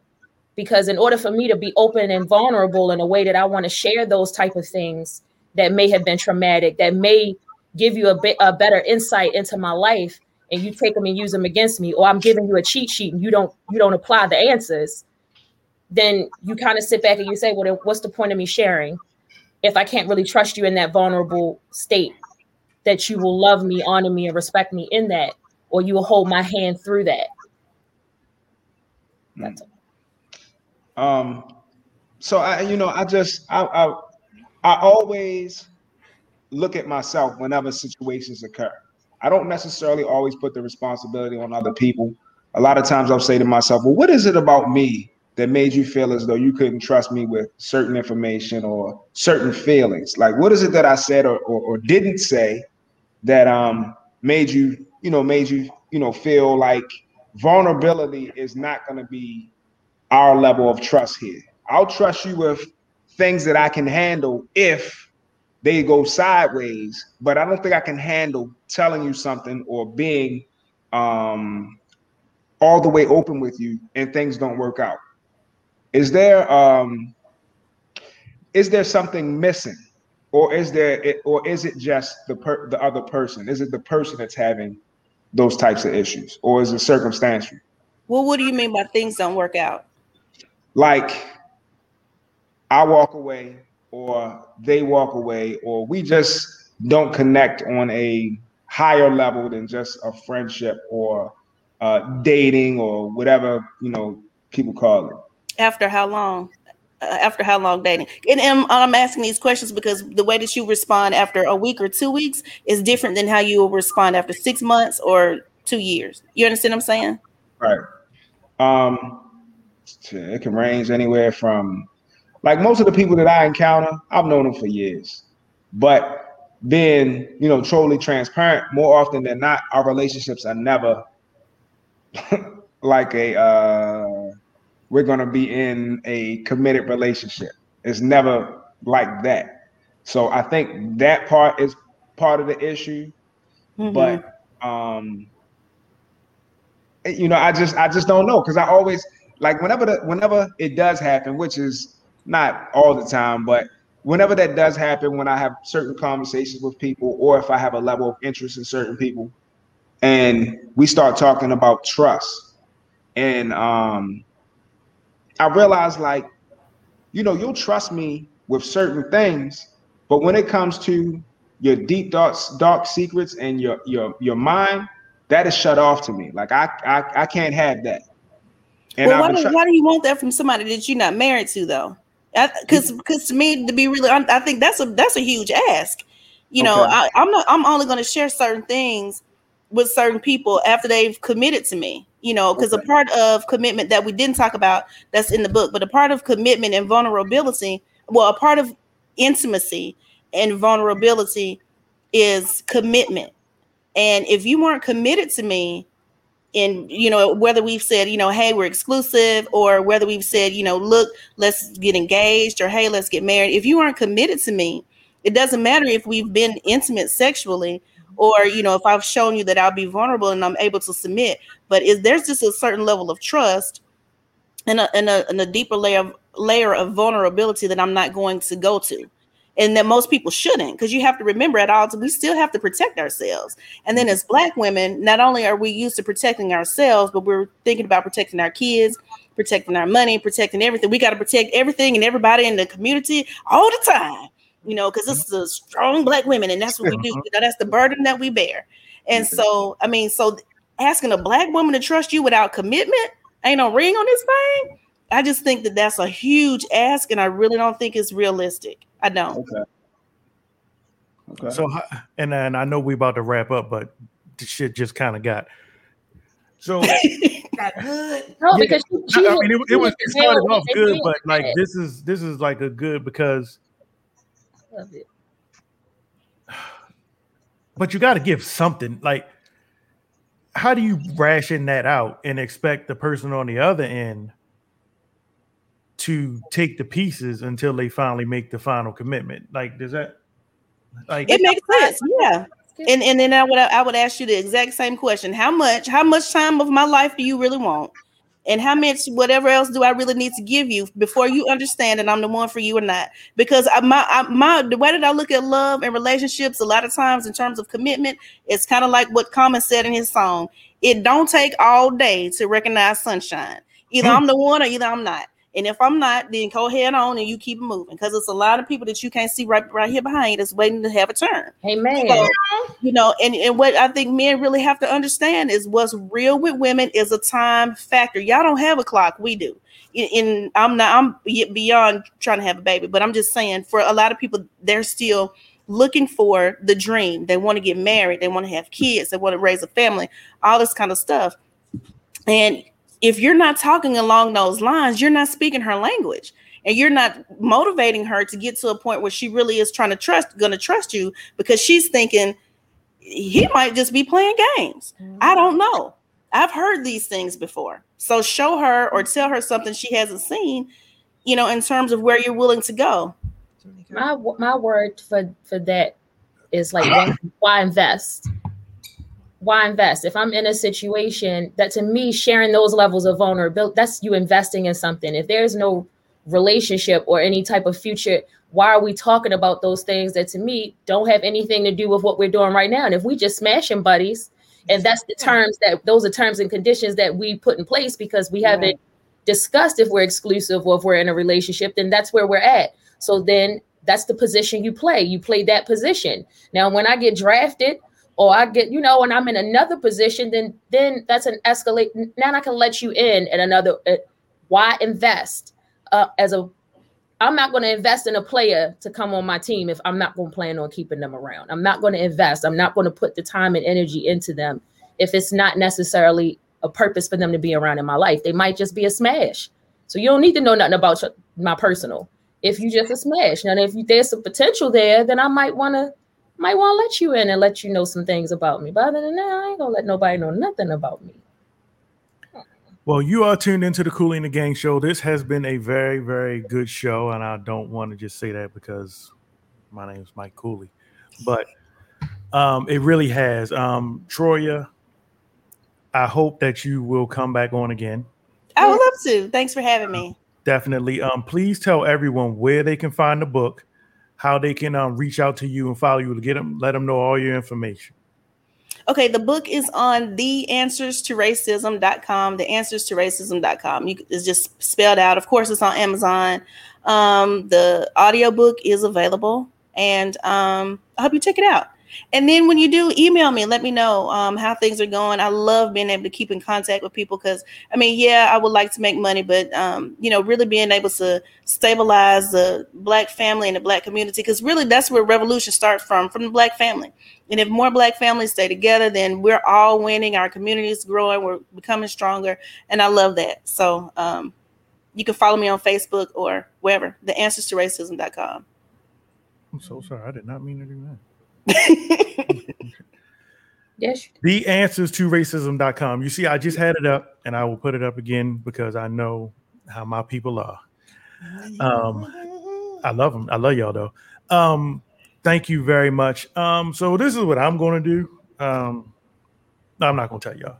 I'll talk to Troy about it. Um, so um, we want to thank you again for joining us. Um, we hope that we um, represented well. Uh, you were definitely a pleasure to have on the show. Um, your resume um, and everything speaks for itself. And um, fierce fighter is what we will call you from now on. We're going we're going to uh, every time you come on the show. Um, is there anything else that we did not get to touch on that you want the people to know? Yes, I just want to give a shout out to everybody in the DMV. I love y'all. And I don't know if you have recently seen this um documentary on Netflix about Be More, the club scene. It is so good. Y'all have got to watch that. Can't think of the name of it. Shout out Dark to City. everybody at Howard. HU, HU. Yeah. Yeah, we talked about that last week. What is it's uh Dark City, uh the music beneath yeah on Yes. Netflix, uh TT I the loved artist. it. So uh who wants to go first? Mayberry, final thoughts? No, stop picking these birds. You said put your screen on the uh, solo layout. Mm. Don't do that. Don't do it. All right, I'm not gonna do it. Professor, Um, first, can you uh put the put the book up one more time? yes, sir. Thank you. I appreciate it, brother. All right. Um, so we talked about a lot today. I think that um, some of the questions that that were asked and answered um, could be very helpful to any any of our listeners. So I hope you was taking notes, and if you didn't, you know it's going to be on YouTube, so you can read, you can listen to it again, and um, you know um, I'm sure our listeners are going to get the the book so that way they can have a a successful relationship. Cooley told me in a text message that he's going to buy the book for all of us. So that was uh, awesome of him to do as well. I appreciate it, bro. No, I'm Uh, actually, I'm a- I was we were actually gonna give uh two out next uh next Tuesday. I'm gonna give we're gonna I'm gonna grab get two and we're gonna give them out next Tuesday. Next show. Uh, we just gotta think of something to do. You can't just say I want it. No, you gotta do something. Mm. We gotta think not not like you got, you got, uh, not like that. You know what I'm talking about. They gotta probably Um, like answer a question or something. Yeah, we gotta think of something good. We're gonna And tell me something. the last thing is, yo, I need you to play that uh that noose by um Jiggy Piffio when we go out. Okay, I got you. Special request. Matt, stuff. any final thoughts, Matt? You hear? He's shaking his head. Oh. I had to look He up. on mute. He on mute. You on mute. You muted it. Everybody, everybody know what they want in life. Everybody know what they don't want. So again, I said this before. Stop ignoring the noise under the hood and go get your engine checked out. There you go. Glam Shan. What Troy said. Get your engine checked out. You know you gas and go. And by the way, I don't even have no gas. Troy, I love your name. I love it. Thank you. It's my daddy's name, Troy. Mine too. Cool. Um, I, I don't have much. Uh, somebody just popped. I just want to make sure this isn't uh have them like and share the show. Definitely. Um, real quick, somebody did have an education question I want to hit with you. Get real quick. Okay. Um, can you talk about education and autism it, virtually? Like how is like, I think that's what he was trying to say. Can Dr. Bishop talk about education and autism in the virtu in the virtually virtuality? Um, autism is not my area of expertise, but I will say that because a lot of so many people are having really hard times with their kids who do have autism at home, you have a lot of um, a lot of people that popped up with different um, strategies. Go to um, NEA org that's the national education association they have a lot of different um, strategies for kids with autism and then click on the exceptional education tab from their website and from there that's when you'll get like a plethora of resources for children who have autism Thank you very much. you're welcome Um, this platform is open to you whenever. Um, please don't be surprised if uh, uh, our hundredth episode is coming up on May the 18th. congratulations Thank you very much. So that by you saying congratulations, that means you're willing to pop in. I'm just i doing- would love to there you go. See how I did that? That so uh thanks everybody for tuning in. Remember, remember, remember, let the obstacles before you provoke the power within. Um, we'll see y'all next Tuesday. Um, that's all I got. So thank y'all. bye everybody Thank you.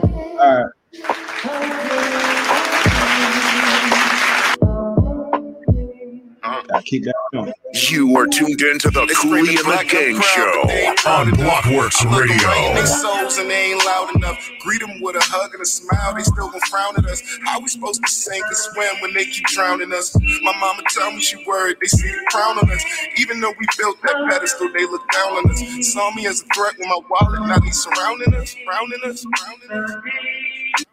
Young king supposed to run things, shake these leg weights. One thing led to nothing, now it's dead weight. Quick to see my people retreat, scared to stand on their feet. I came to raise the bar, now let's take this optimum leap. Check the socks on my feet, damn I like this view. Talking at a bird's eye angle, straight out the pigeon coop. This is who? They don't speak his name, Piff got Beetlejuice. We all hate that demon in the mirror, we can't pick and choose. Ain't that sweet? Master, let me pick my nooses. Guess I chose this path for my truth.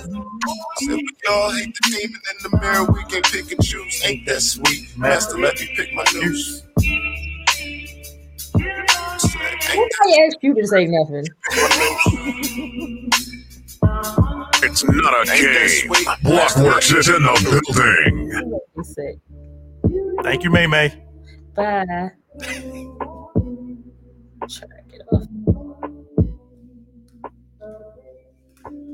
You are tuned in to the Cooley and the Gang Show on Blockworks Radio.